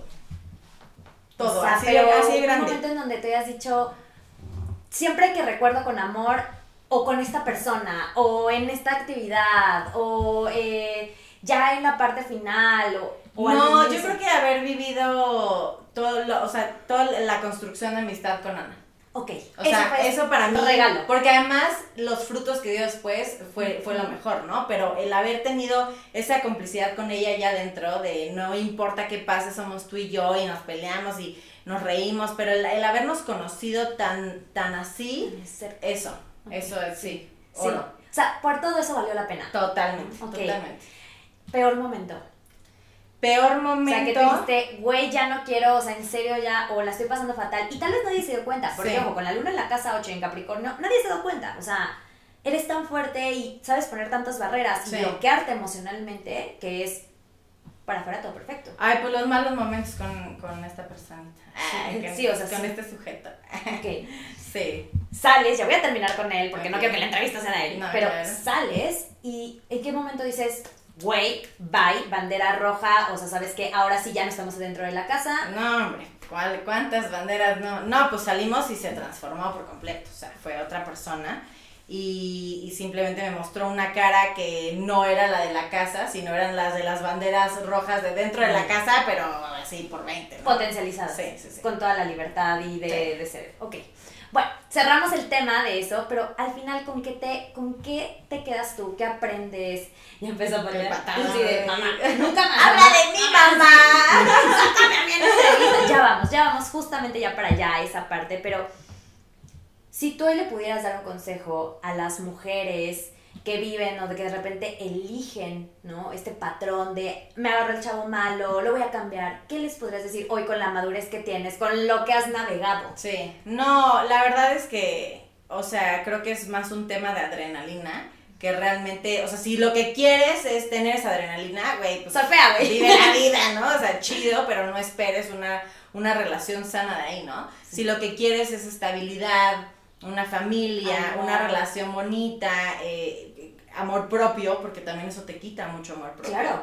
eh, pues simplemente busca cómo cambiar tu patrón y ve a terapia. O sea, es que verdad terapia tiene que ser como tomar agua. O sea, Sí, así de básico, sí, como hacer sí. pipí, o sea, como comer Normalicemos normalizarlo, porque realmente sí es un tema en el que se vuelve un patrón y el, el patrón es muy difícil quitarte. Sí, tienes que irlo cambiando o intercambiando por otras cosas. ¿estás de Exacto. Entonces, si quieres vivir la vida y decir, güey, me vale gorro, como yo en ese momento de pasar de novio en novio, pues, güey, vive la vida y mm, métete madrazos cada dos pasos que das.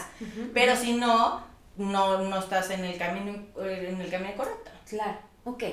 Bueno, sales de Big Brother y de repente el mundo te cambia. Porque Ay, tú sí, dijiste, qué ay, me voy a cosa". regresar a mi casita, no sé qué, sí, como no. Ajá. O sea, es la gente empieza a ver en ti esta parte de comunicadora nata, esta parte con estrella. Tienes a Júpiter en la casa uno, amigos. Eso, ya Júpiter siempre les digo que es como un imán, como el tener al padrino. Y Júpiter en la casa no son personas que son muy generosas, o sea, ustedes con la gente, la gente percibe justamente eso, pero también tienen mucho magnetismo. O sea, tú tienes un magnetismo a donde llegas, o sea, de verdad todo el mundo te voltea a ver, no solo por lo guapa que eres, sino también por esta personalidad como sumamente expansiva, ¿no?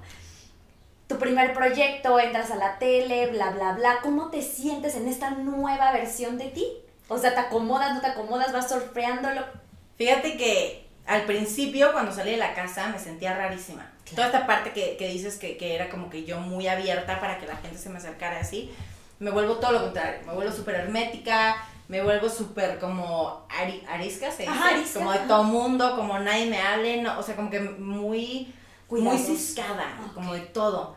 Y eh, cuando empiezo a encontrar otra vez esta forma de comunicarme, porque una cosa es yo con mi círculo, claro, soy, soy así abierta, ¿no? Pero luego de repente es ahora con todo el mundo y todo el mundo se siente con el derecho de, de opinar, de decir. Pero es que yo te vi 24/7, entonces yo te conozco. Sí, güey, y nadie te conoce más que, nada, que, que yo y entonces se vuelve todo muy personal, pero con todo el mundo.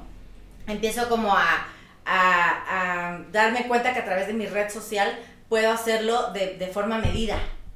Ok, o sea, como elegir. elegir que sí, que exacto. no. ¿Hasta dónde? Exacto. Y entonces ahí empiezo a encontrar una comunidad que se vuelve afín a mí, se vuelve afín a, a, a, mis cosas, a mis gustos, a mis valores, y se crea una comunidad muy padre en la cual se puede ser yo. Sí. ¿No? En la que puedo ser yo y está bien.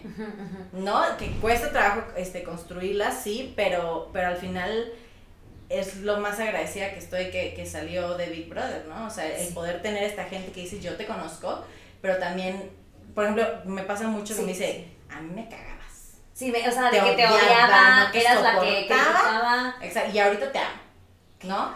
¿Qué encontraron en ti? Pues algo, o sea, algo que, que tal vez en ese momento, o tal vez yo no lo tenía, o tal vez esa persona no era afín a mí y ahora lo es, o simplemente esta forma de, de tener este contacto conmigo más cercano, más cercano ¿no? Porque al final eh, a mí me vieron relacionarme con personas. Sí. Y aquí yo me relaciono directo con ellos. Ok. ¿Me explico? Ok, sí, sí, sí, sí, cambia completamente. Cambia completamente. Ok, tienes esto, pero, a ver, tienes medio millón de seguidores. Sí. Ajá dentro de esta comunidad gigante hay gente súper linda y, y lo, lo, confirmo porque a mí me ha llegado gente, gracias a ti, y que me dicen, no, es que te conocí por Dani y hablan de ti con un amor, o sea, de verdad, con una admiración, con un amor, con un respeto, o sea, eres un referente para ellos y yo les digo, es que sí, ¿no? O sea, todo, todo eso que ven sí es cierto. Pero no todo ha sido color de rosas, no, o sea, claro. en las redes sociales hay de todos los colores, sabores y todo. Claro. ¿Cómo has lidiado con las críticas? O sea, a ver, mentira, y esto es, es algo que, que, de verdad yo puedo decir, o sea, mentira que no te afecte, ¿no? Sí. O sea, el que te dice, ay, no, a mí no me afecta, y yo, o sea, güey, somos Sí. humanos, Claro. que lo vas aprendiendo a trabajar y lo vas haciendo menos cada vez con la experiencia, con los años, sí. Pero ¿cómo tú le hiciste? Digo, más conoces solo en la casa 7, de sí me importa. Justo cuando salí de Big Brother fue cuando más ataques recibí Ok, por mi persona, ¿no? Entonces, eh, como que vi a mis papás tan preocupados por cómo iba yo a tomar las cosas, que simplemente empecé a ver de quién lo estaba tomando, de quién venían los, los mensajes, ¿no? Claro. Si el mensaje venía de mi mamá, me iba a doler un chingo. claro, claro. Si el mensaje venía de una persona Que ni conoces. que ni conozco, que no tiene ni foto de perfil en su Instagram o en su Facebook o lo que sea, y de repente me dice, Que tiene ay, un perfil árabe, chino, ruso. Exacto, y pinche vieja, ta, ta, ta, ta, ta, ta, digo, güey, también yo si algo siempre he sabido, y eso siempre es quién soy, ¿no? Y, y las cosas que me pueden llegar a afectar sería de alguien que me conoce, que sabe dó- darme donde me duele, ¿no? O sea, tu filtro fue decir, ¿de qué personas lo tomó? totalmente, Ok. totalmente. Y si de repente un comentario venía de alguien cercano a mí, pues era como, ouch, o sea, ah, güey, ¿no? Esto. ¿Lo decía, no lo de- se lo decías a la persona o simplemente te empezaste a alejar? O sea, ¿qué hiciste cuando...? No, yo me empecé a alejar de mucha gente. Me empecé a alejar de mucha gente eh, que también estaba o por conveniencia o simplemente no para aportar algo positivo. O sea, realmente sí fue un filtro muy grande cuando salí de Big Brother hacia mis amistades. De hecho, creo que ya no me llevo con casi nadie de ahí. De ahí, o sea, de, de, de, de antes de ciertos casa, pues. círculos. Ajá, ajá. Em, pero hate siempre va a haber, ¿no? Sí. Siempre, siempre, siempre. Y realmente yo, tú sabes que soy alguien que se le resbala en general lo que la gente piensa de mí. O Sí, sea, has sí hay cosas construido que mucha afectan. fortaleza, ¿no? Exacto, pero hay cosas que siempre es como, güey, si me dices tonta, pues te voy a decir chido, ¿no? Ajá. O sea, Sí, sí, sí, sí, si me dices, ay, mala madre, pues yo sé que si soy mala Sí, me encantan madre, luego las buena historias madre, que pones, O sea, que en donde de repente, no sé, pones a Bruno descalzo, voy a inventar algo, ¿no? Y la gente es como de, ay, eh, se va a enfermar, qué mala sea, mamá. sí. Y tú así de, Y hasta contestas ya sarcásticamente, Claro, ¿no? soy De, sí, la soy la peor mamá. mamá, dejé a Bruno en la caja, ¿no? O sea, cosas así. Soy la peor mamá, ya, ¿no? O sea, pero todo eso como yo sé quién soy, Ajá, ajá. ¿no? Y yo al final te comparto esa, esa parte de mi vida, yo sé, también digo, el, el hate es un mensaje Claro, comparado con miles que claro. te llegan increíbles, entonces... Ahora, ya, tienes esta parte, empieza a cambiar tu vida. Hay una cosa que se llama el Saturnazo. Saturno es el planeta como de los retos grandes, de en algún momento decir, puta madre, no voy a poder. O sea, esto me está rebasando, la, la, la, la. ¿Cuál fue el, a nivel profesional, eh, el momento más complicado, el proyecto más difícil, más retador, que sí hayas podido pasar, obviamente, pero Sí. que, que te hayas dicho, me confrontó durísimo con pues mis zonas, ¿no? Mis zonas de no estoy tan segura de quién soy, no sé si tengo esta herramienta, lo ubicas, lo recuerdas. Pues realmente mi reto más difícil ha sido siempre conmigo misma. Te digo que lo mismo que yo traigo cargando de que tengo pánico escénico, de que yo solita me digo no vas a poder, o porque te escogieron a ti, si hay miles de personas mejores que tú. O sea, siempre, siempre está eso presente. Entonces, eh, hay muchas veces que me he visto muy estancada con mi propio trabajo por mi, o sea, por mi capacidad de hacerme sentir mal, ¿sabes? Por ejemplo, o sea, a ver, en un, o sea, como en específico en algo, porque a ver, o sea, es que lo, es muy interesante, lo que yo percibo de ti es todo lo contrario, Ajá. ¿no? O sea, sí sé que hay esta parte de Dani, pero yo percibo en ti una mujer que agarra la vida y se la Sí. come y... No, pues cada ¿Y vez que voy a un casting, o sea, yo empecé a trabajar en tele con la barra de PM, Canal 5 en Ajá. Televisa, y voy al casting sabiendo que no voy a quedar, sabiendo que lo voy a hacer mal, sabiendo que va a estar todo mal.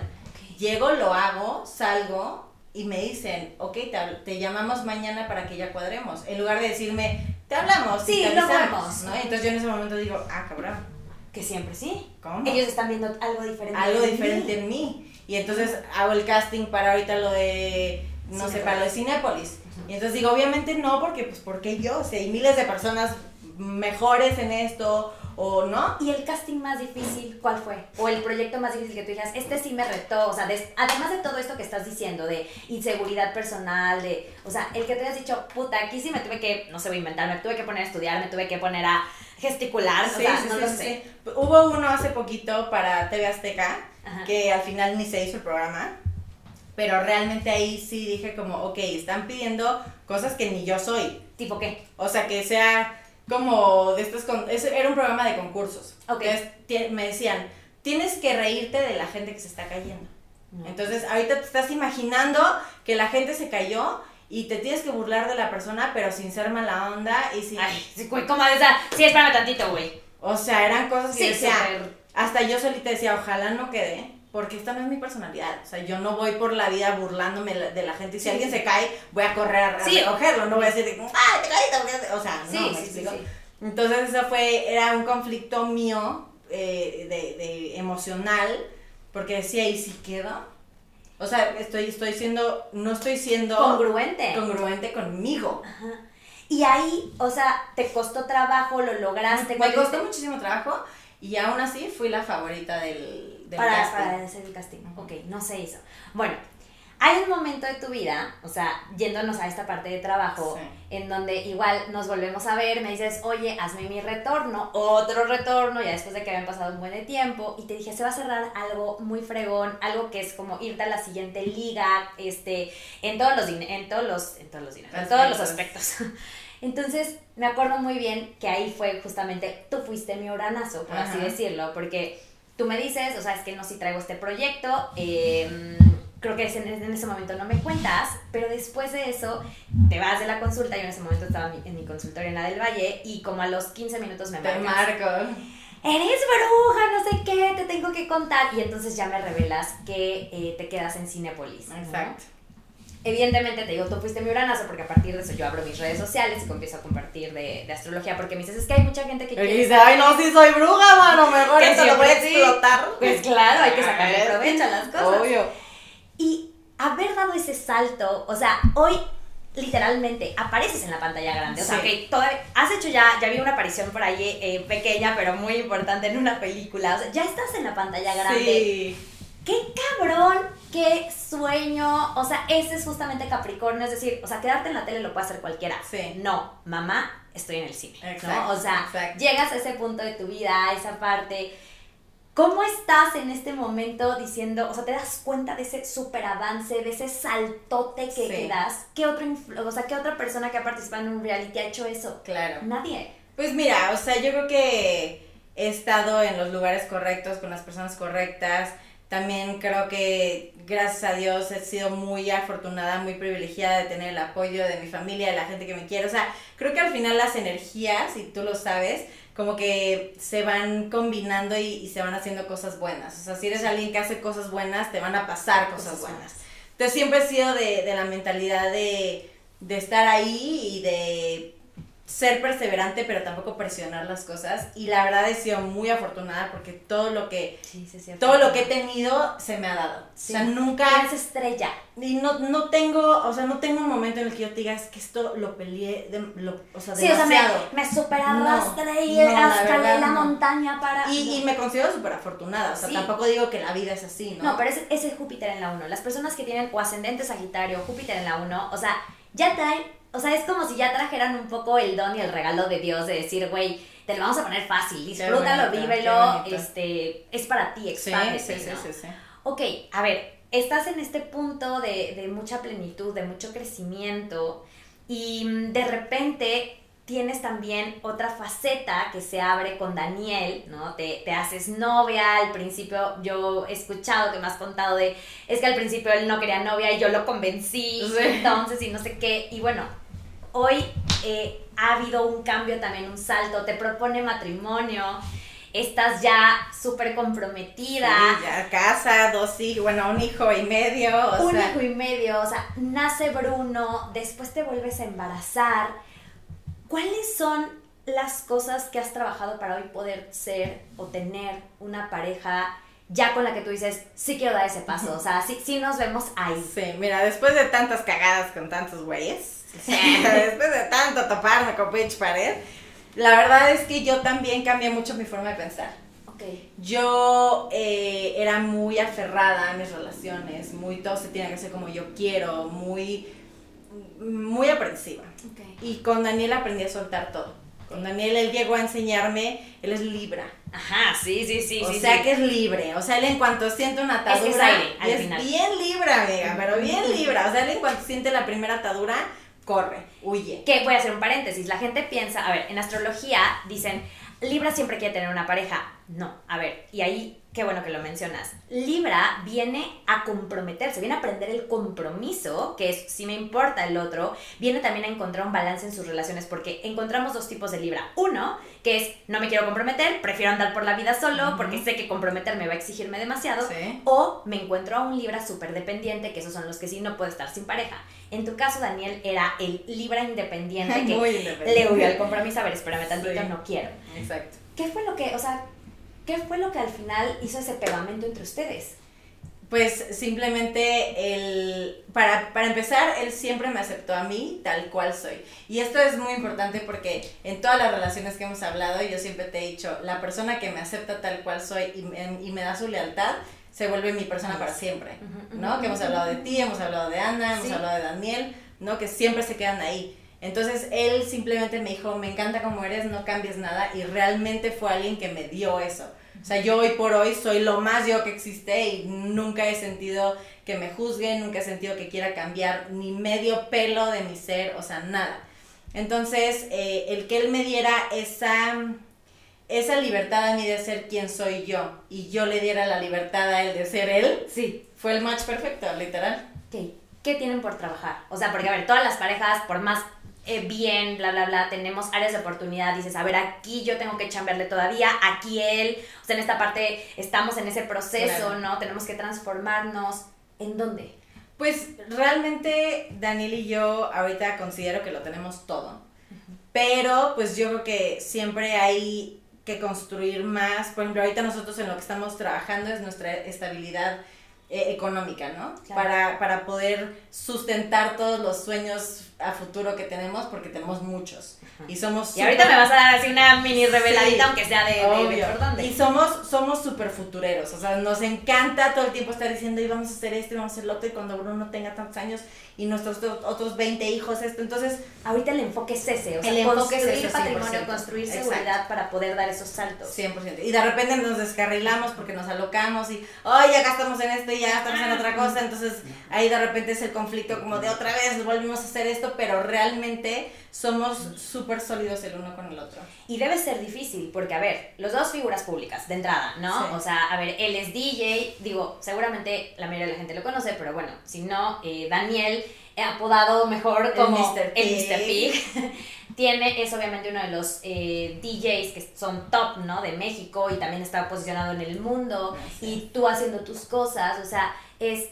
Yo creo que ese ya es un reto en sí, ¿no? Cómo manejan su relación y además me imagino que también la parte de viajar. Claro. Porque él viaja un chorro, porque tú también viajas un chorro. Claro. Entonces, esa parte de empatarla, híjole. Pero yo creo que eso también fue parte del éxito de nuestra relación. Tener sus espacios. El tener esos espacios fue gran, gran eh, forma de extrañarnos y de siempre querer regresar a estar juntos. Ok, ok, lo veían así, como Siempre. ya te quiero volver a ver. Siempre. O sea, él es el típico que tiene su vuelo, o sea, regresa hoy de viaje y su vuelo es a las 6 de la tarde y dice, no, pues voy a comprar uno a las 7 de la mañana. Porque ya me urge verte. Pero es que te costó 10 mil pesos, no me importa. Ya te voy a ver. Ya me urge. Siempre fue así, siempre ha sido así.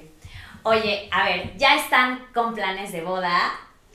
¿Qué van a hacer? Adelántanos algo, cuéntame algo, o sea. Ay, amiga. a ver, Pues mira, la neta no hemos visto nada, Ajá. ¿no? Ya se Por- bebé, o sea, a ver, Por bebé, exacto. por O sea, lo que yo le dije es, yo no quiero estar panzona, no quiero Claro. estar embarazada, no quiero estar disfrutando. ni fajada como No, es mal todo. amarrado. O sea, quiero, quiero que pase un año y que ya pueda estar yo bien, que pueda fiestear, porque a ver, somos las dos personas más fiesteras de Sí. México. Entonces vamos a tener nuestra, pues, nuestra fiesta como se debe, ¿no? No la queremos en México. ok. No la queremos en ¿Y México. dónde la piensan hacer? Todavía no tenemos lugar. Ajá.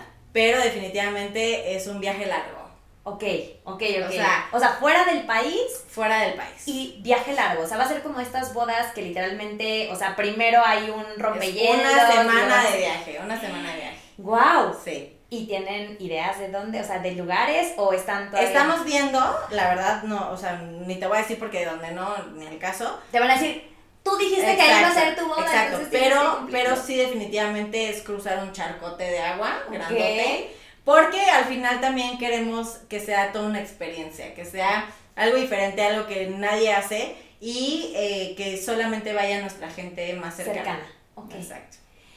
Obviamente ya vas a estar con un niño tal vez en brazos y el otro niño, ya no, corriendo. Bueno, va a tener tres años casi para ese bueno, momento. niña, niño. Y bebé va a tener Bebé. un año. Ajá, o sea, sí, o sea, bueno, ya medio caminando en ese proceso. ajá, exacto. Ok, a ver, en esta parte de ser mamá de Bruno, porque yo te leí la carta hasta que hay que volverla a Hay que hacer, volverla a ¿no? hacer para Pero, a ver, Bruno es Virgo, ¿no? De entrada, y es un niño como de muchas rutinas, es un niño que no le puedes mover mucho las cosas, porque es alguien que se puede eh, como cuadrar mucho a, a ver, mamá, si aquí me duermo, si aquí a esta hora, si más, si me das de comer. Lo que le cambio tantito la rutina y es caos en mi casa. Caos. Ok, ¿cómo ha sido ser mamá y a la vez seguir tan activa con todo lo que haces? Porque eres un torbellino. Ay, no, ojalá. No, ¿cómo Bueno, no? Bueno, o sea, es que seguro para lo que estabas acostumbrada Sí, a decir, o sea, no. Exacto, o sea, ha sido difícil. No ha sido fácil. Este, obviamente, siempre una red de apoyo es importantísima. Yo, gracias a Dios, Daniel ha estado siempre ahí, ha sido un papá súper presente, me salió excelente papá. Si los ven las historias. lo máximo, lo máximo. Yo por eso digo, voy a tener más hijos, pues no puedo, Dale. no puedo desperdiciar ¿Ese papá? que me salió tan buen papá y no, no explotarlo a su máximo, ¿no? Pero eso, mi suegra, mi suegro, mis cuñados, mis papás, mi hermana, o sea, realmente esa red de apoyo ha sido fundamental para yo poder seguir haciendo mis cosas. Sí, o sea, como dejarles tantito a Bruno, de, échame paro, te lo dejo tantito. Exacto. Y, y no sentirme culpable, ¿no? Porque como cuando eres mamá te entra mucha culpa por todo lo que te dicen de que, ay, qué poca que no estás con tu hijo, qué poca con Qué el mala hijo". mamá. ¿no? Y yo siempre trato de ser una mamá muy presente porque la verdad yo tuve una mamá muy presente y es Sí, algo que anhelo presente. y es algo que me Sí. encanta y me fascina, ¿no? Y, y realmente cuando no estoy con Bruno me pesa demasiado, o sea, y las mamás lo van a entender, ¿no? Pero tengo esa fortuna de que mi trabajo eh, lo puedo hacer desde casa y cuando tengo algún llamado no es todos los días. Entonces me puedo organizar muy bien, puedo ser una mamá súper presente, puedo ser una mujer emprendedora, trabajadora y además puedo ser eh, ama de casa, puedo ser eh, esposa, ¿no? O sea, realmente te digo, hablo desde un gran privilegio que tengo porque soy muy afortunada. Pero digo, al final fue lo que te tocó y, y lo valioso es que lo sabes aprovechar. Claro. Hay gente que lo podría tener y aún así tirarse a la maca y decir ya no puedo. Pero es lo que sea. te digo, porque te entra culpa. O sea, realmente no es fácil porque los, las- la- los tabús de ser mamá o, o las etiquetas que te ponen de cómo tiene que ser una mamá, ¿no? Porque si eres una mamá presente, ay, pinche huevona, no haces nada. Sí, ajá, o que conformista, no estás ¿no? O sea, solamente Sí. cuidas a tu hijo como Sí. si fuera tarea fácil, ¿verdad? Las que son mamás Sí, entenderán no de que nos juzgan como si fueran tres cosas, ¿verdad? Que tienes que hacer. Luego, si te trabajas, ah, es que nunca estás con tus hijos. Si viajas, es que te la vives de, de peda con tus amigas. O sea, como sí. que siempre hay un pero, ¿no? Entonces, Sí, a quien tienes que escuchar es a ti mismo. Y tienes que, que, que ver también a tus hijos, como qué es lo que te demandan, qué es lo que quieren, qué, qué La personalidad tu de, de- de tu hijo. Obviamente, bebito, bebita, va a ser otra personalidad completamente Exacto. diferente. Bruno, ¿cómo te ha retado? O sea, ¿en dónde te ha transformado? O sea, se- o sea los hijos transforman, y más contigo, Plutón en la casa 5, ¿no? ¿Qué es eso que Dani era antes y ya se murió? O sea, que tú dices, esta parte de Dani ya se murió porque renació otra Exacto. parte. Híjole, yo creo que esa... Tú sabes lo distraída que yo soy, Ajá. ¿no? Como les conté, tengo déficit de atención y demás. El, el ser tan descuidada con muchas cosas de mi vida, Ok. ahora soy extremadamente fijada en muchas cosas, extremadamente cautelosa. O sea, como que Bruno vino a darme ese orden que yo no tenía, esa estructura que yo no tenía. Y ese orden al final O sea, es soy una persona que se levanta temprano, soy una persona tempranera, mañanera. Hoy. Hoy. Porque, a ver, te parabas a las Por 12, eso, 1 de o la sea, tarde, exacto. Me dio esa estructura. O sea, yo antes jamás podía hacer un plan en la mañana. Sí, o sea, sí, oye, sí. vamos a vernos a las 12 Sí, del nos día. vemos a las 2 de la tarde. nos vemos a las 2 Sí. de la tarde. ¿Y tú para desayunar? Sí. Y yo, Total. claro, Y ahorita ya tengo esa estructura, ya me siento más adulto. Claro. Y me encanta, ¿eh? me encanta. Pero al final, Bruno, al ser Virgo, te vino a dar eso, te vino Oh. a dar ese regalote. Ujú. Ok, con Bebito, eh, vamos ya acercándonos al final de esta super entrevista que yo me podría quedar platicando contigo Oh. horas, ya sabes. Pero, a ver, Bebito, y, digo- y decimos Bebito porque, a ver, tú decidiste no revelar el sexo de tu bebé. O sea, tú dijiste. No revelarme a mí, no, no revelarle a Sí, sí, sí. Y que yo no queremos saber, Daniel y yo, qué va a ser, bebé. No te comen las ansias Me- de decir, no. o sea, güey. Nada, nada, nada. Ay, no puedo. Es una cosa muy rara, pero de verdad me comen las ansias de que llegue ese momento y me entere. Claro. Pero de yo saber ahorita, o sea, de, de, de hacerle así el ultrasonido y ver- Pero nada, de verdad, no sabes qué emocionada estoy por no saber. ¿Qué te gustaría que fuera? No me puedes decir lo que, lo que sea. No, o sea, no, no, me te voy a decir. A ver, tú sabes que yo tengo a mi hermana. Sí. Y que tengo una complicidad muy fuerte con ella. Sí, sí, sí. Yo, por mi experiencia, Sí. tal vez eh, dentro de mi ignorancia, Sí, sí, por sí. no tener un, un hermano del, del- De- sexo opuesto. Yo quisiera que fuera niño para que Bruno tenga esa complicidad con su hermano. Ok. Y después me iría por una niña. O sea, ¿por cuántos vas? Cuatro. Ay, Dios mío. O sea, tres es mi mínimo. Tres es mi mínimo. No, bueno. Sí. O sea, vas a ser la mamá con camionetona Es y que cabrona, salí muy buena amiga. Muy, muy buena Muy buena- amiga. también, Bueno, también, también. Salí muy buena mamá, amiga. Te Sí. O sea, sí, salí muy buena mamá. Y yo es algo que no me lo esperaba. Sí. O sea, sí, decía, voy a ser mamá cool como mi mamá. Y seguro vas Pero a tener a los amigos de los. O sea, ya te imagino de que en las fiestas de trayéndote a los 50 chamacos. Claro, o sea, ¿te pero. acuerdas la van, la van gigantesca la que, sí, que- o sea, Ah, no, la, la, la, la- ay, una que tenía mi mamá, gigante, gigante. Ah, sí, sí, sí. Esa sí, sí. que- Y ahí nos metemos todos. Así, Sí, claro. de filas corridas, así, de que Sí, sí, sí, sí, entramos sí. 20. Sí, sí, sí, sí, sí, sí. Ok, entonces sí me te visualizas así. Sí. Ok. Ya Y entonces, Ajá, ajá. pues toda la parte fiestera y toda la parte, pues no que ya no vaya a volver a salir de Nunca en fiesta nunca más, pero es algo que no se me antoja, ya tengo otras metas. Y lo otras- superviviste, no te quedaste con esas ganas. Exacto, ¿no? exacto. Ok. ¿Qué, te, ¿Qué no te digo? No, es que Pero no vaya a ser fiestera, pero ya no va a ser de cada fin de semana porque yo de Ya no es el nivel, semana. ¿no? Exacto.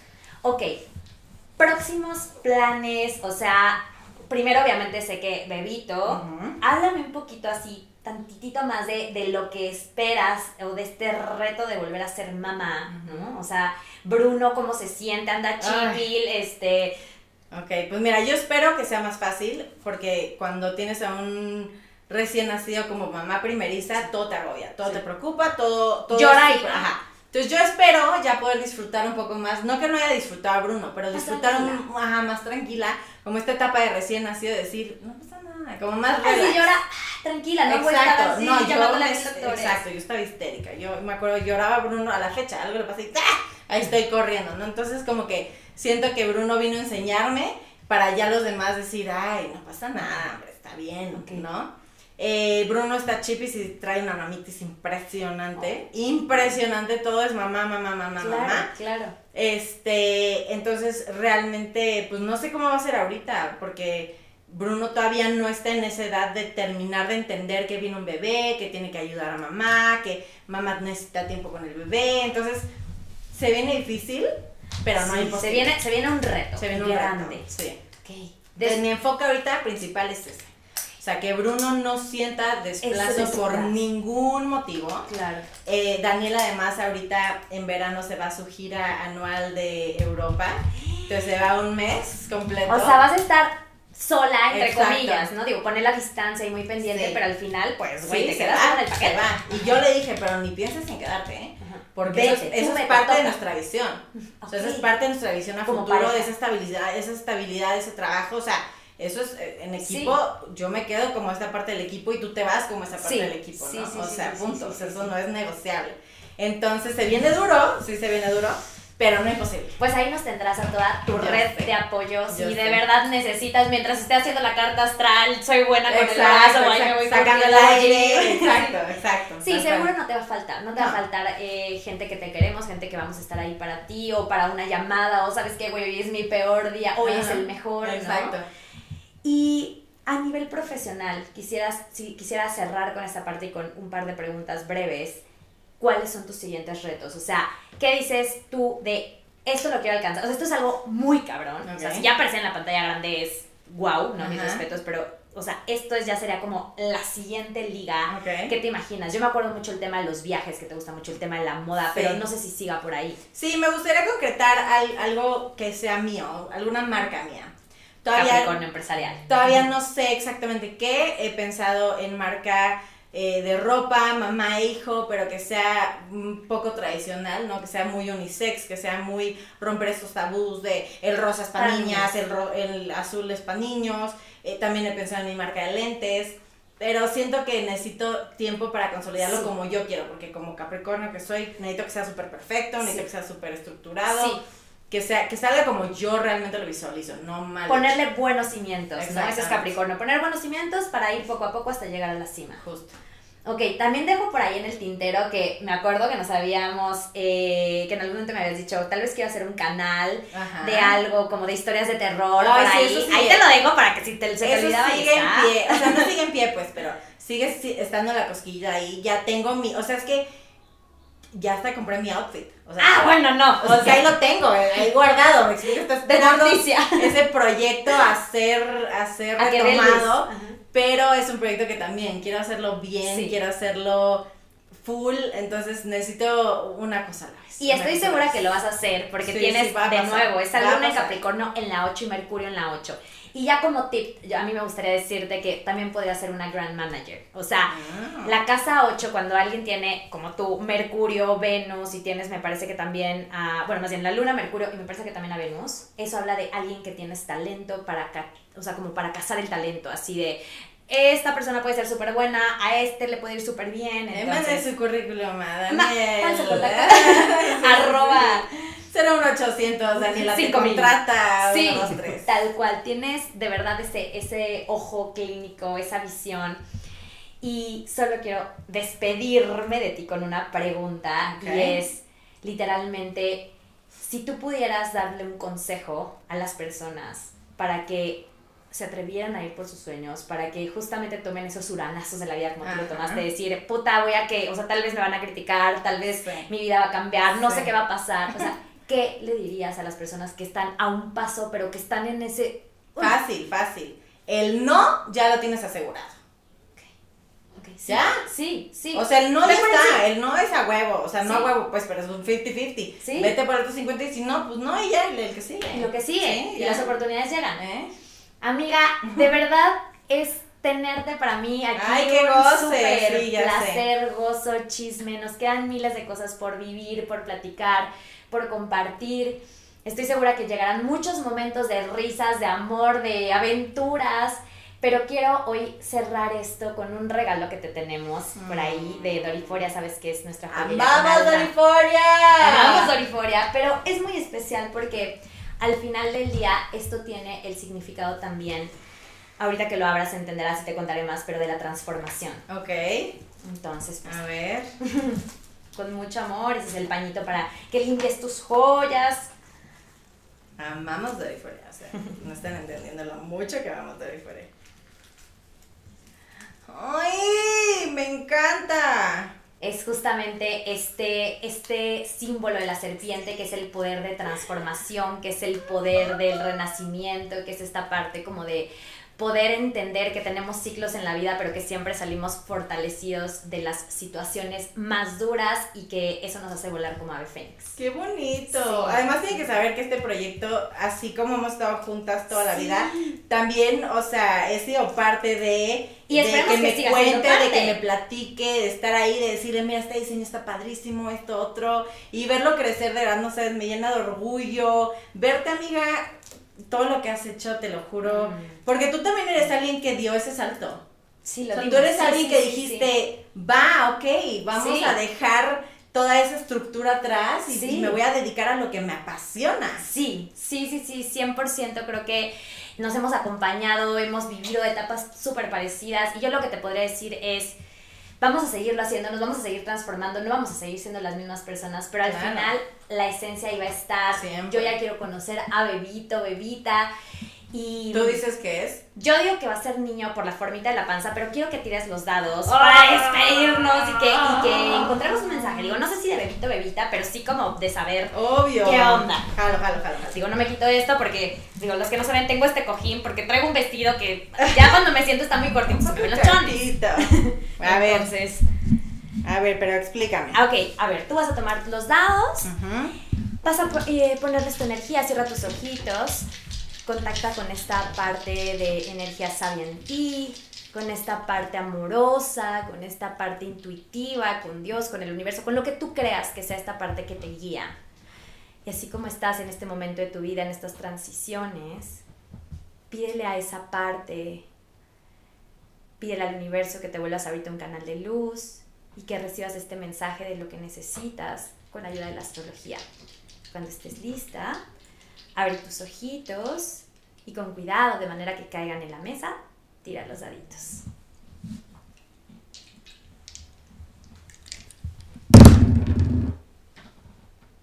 Ok, fíjate. Saturno. Amo tirar los dados. Es de, de mis cosas Sí, así favoritas. que me tiras los dados. Que te veo Sí, es sí, mi sí. cosa favorita. Sí, léeme mi retorno y me tiras los sí, dados. sí, sí, sí. A ver. Em, ok, Saturno. Literalmente pedí Ajá. que el universo, ¿qué me quiere decir? Ok, ok, ok. Eso fue, o sea, como mientras me decías, como mi meditación fue, ¿cuál es el mensaje del universo? Ok, Saturno es un planeta que nos habla de estructura. Es un planeta que nos habla de volverte responsable en la administración de. Ok. Nos dice que es un planeta que exige apretarnos el cinturón. O sea, que, que exige como decir, da la milla extra y ahorita no viene tan fácil. Pero si tú haces las cosas correctamente, es tu planeta, porque a Capricornio lo rige Saturno. Es el éxito está asegurado. Ahora está en Capricornio. O sea, esto nada más se potencializa porque al final hablan de lo mismo. Capricornio y Saturno son análogos. Ajá. Pero la casa 2 es la casa del dinero, es la casa de los recursos. Aquí nos está diciendo que es un periodo en donde vas a tener que volverte súper buena administrando el dinero, que probablemente sea un periodo en donde no te sientas con tanta libertad para tú generar dinero por obvias razones, Claro. ¿no? porque estarás en otro proceso pero que es muy importante que hoy ya empieces a planear el inicio de los nuevos proyectos, porque. Saturno es, empieza desde abajo, empieza desde, o sea, ya empieza algo nuevo, o sea, es, ¿cuál es el siguiente proyecto que. Saturno con el tiempo te va a dar mucha estructura y te va a dar un respaldo económico suficientemente grande, pero aquí ya habla como empresaria. Porque Capricornio ya no te dice, sí, conductora, sí, o sea, puedes seguir haciendo todo eso, sí, claro, pero aquí te dice que ya sea El algo siguiente tuyo, nivel. algo propio, algo en donde tú seas la dueña, la autoridad. Entonces, pues, Me encanta. a ver por dónde se vuelve. Me se- se encanta. viene. Ay. Amiga, gracias por estar aquí. Mm. La pasé increíble. Estamos a nada de que nazca bebito. nada, Me nada. avisas, por favor. Le hacemos su carta astral. Obviamente. Pues nos vemos muy prontito. Sí, gracias por la invitación. Te amo. Yo también. mucho. Bueno, pues ahora sí, nos vemos. Sigan a Dani en sus redes sociales, mándenle mucho amor por por todo lo que hacen. Sigan a nuestra productora Status Media, a mí y a todo, todo, todo, todo, todo lo del canal. Ya saben, también sesiones de carta astral por aquí abajo. Y bueno, nos vemos en la próxima. Les mandamos besos. Bye. Bye.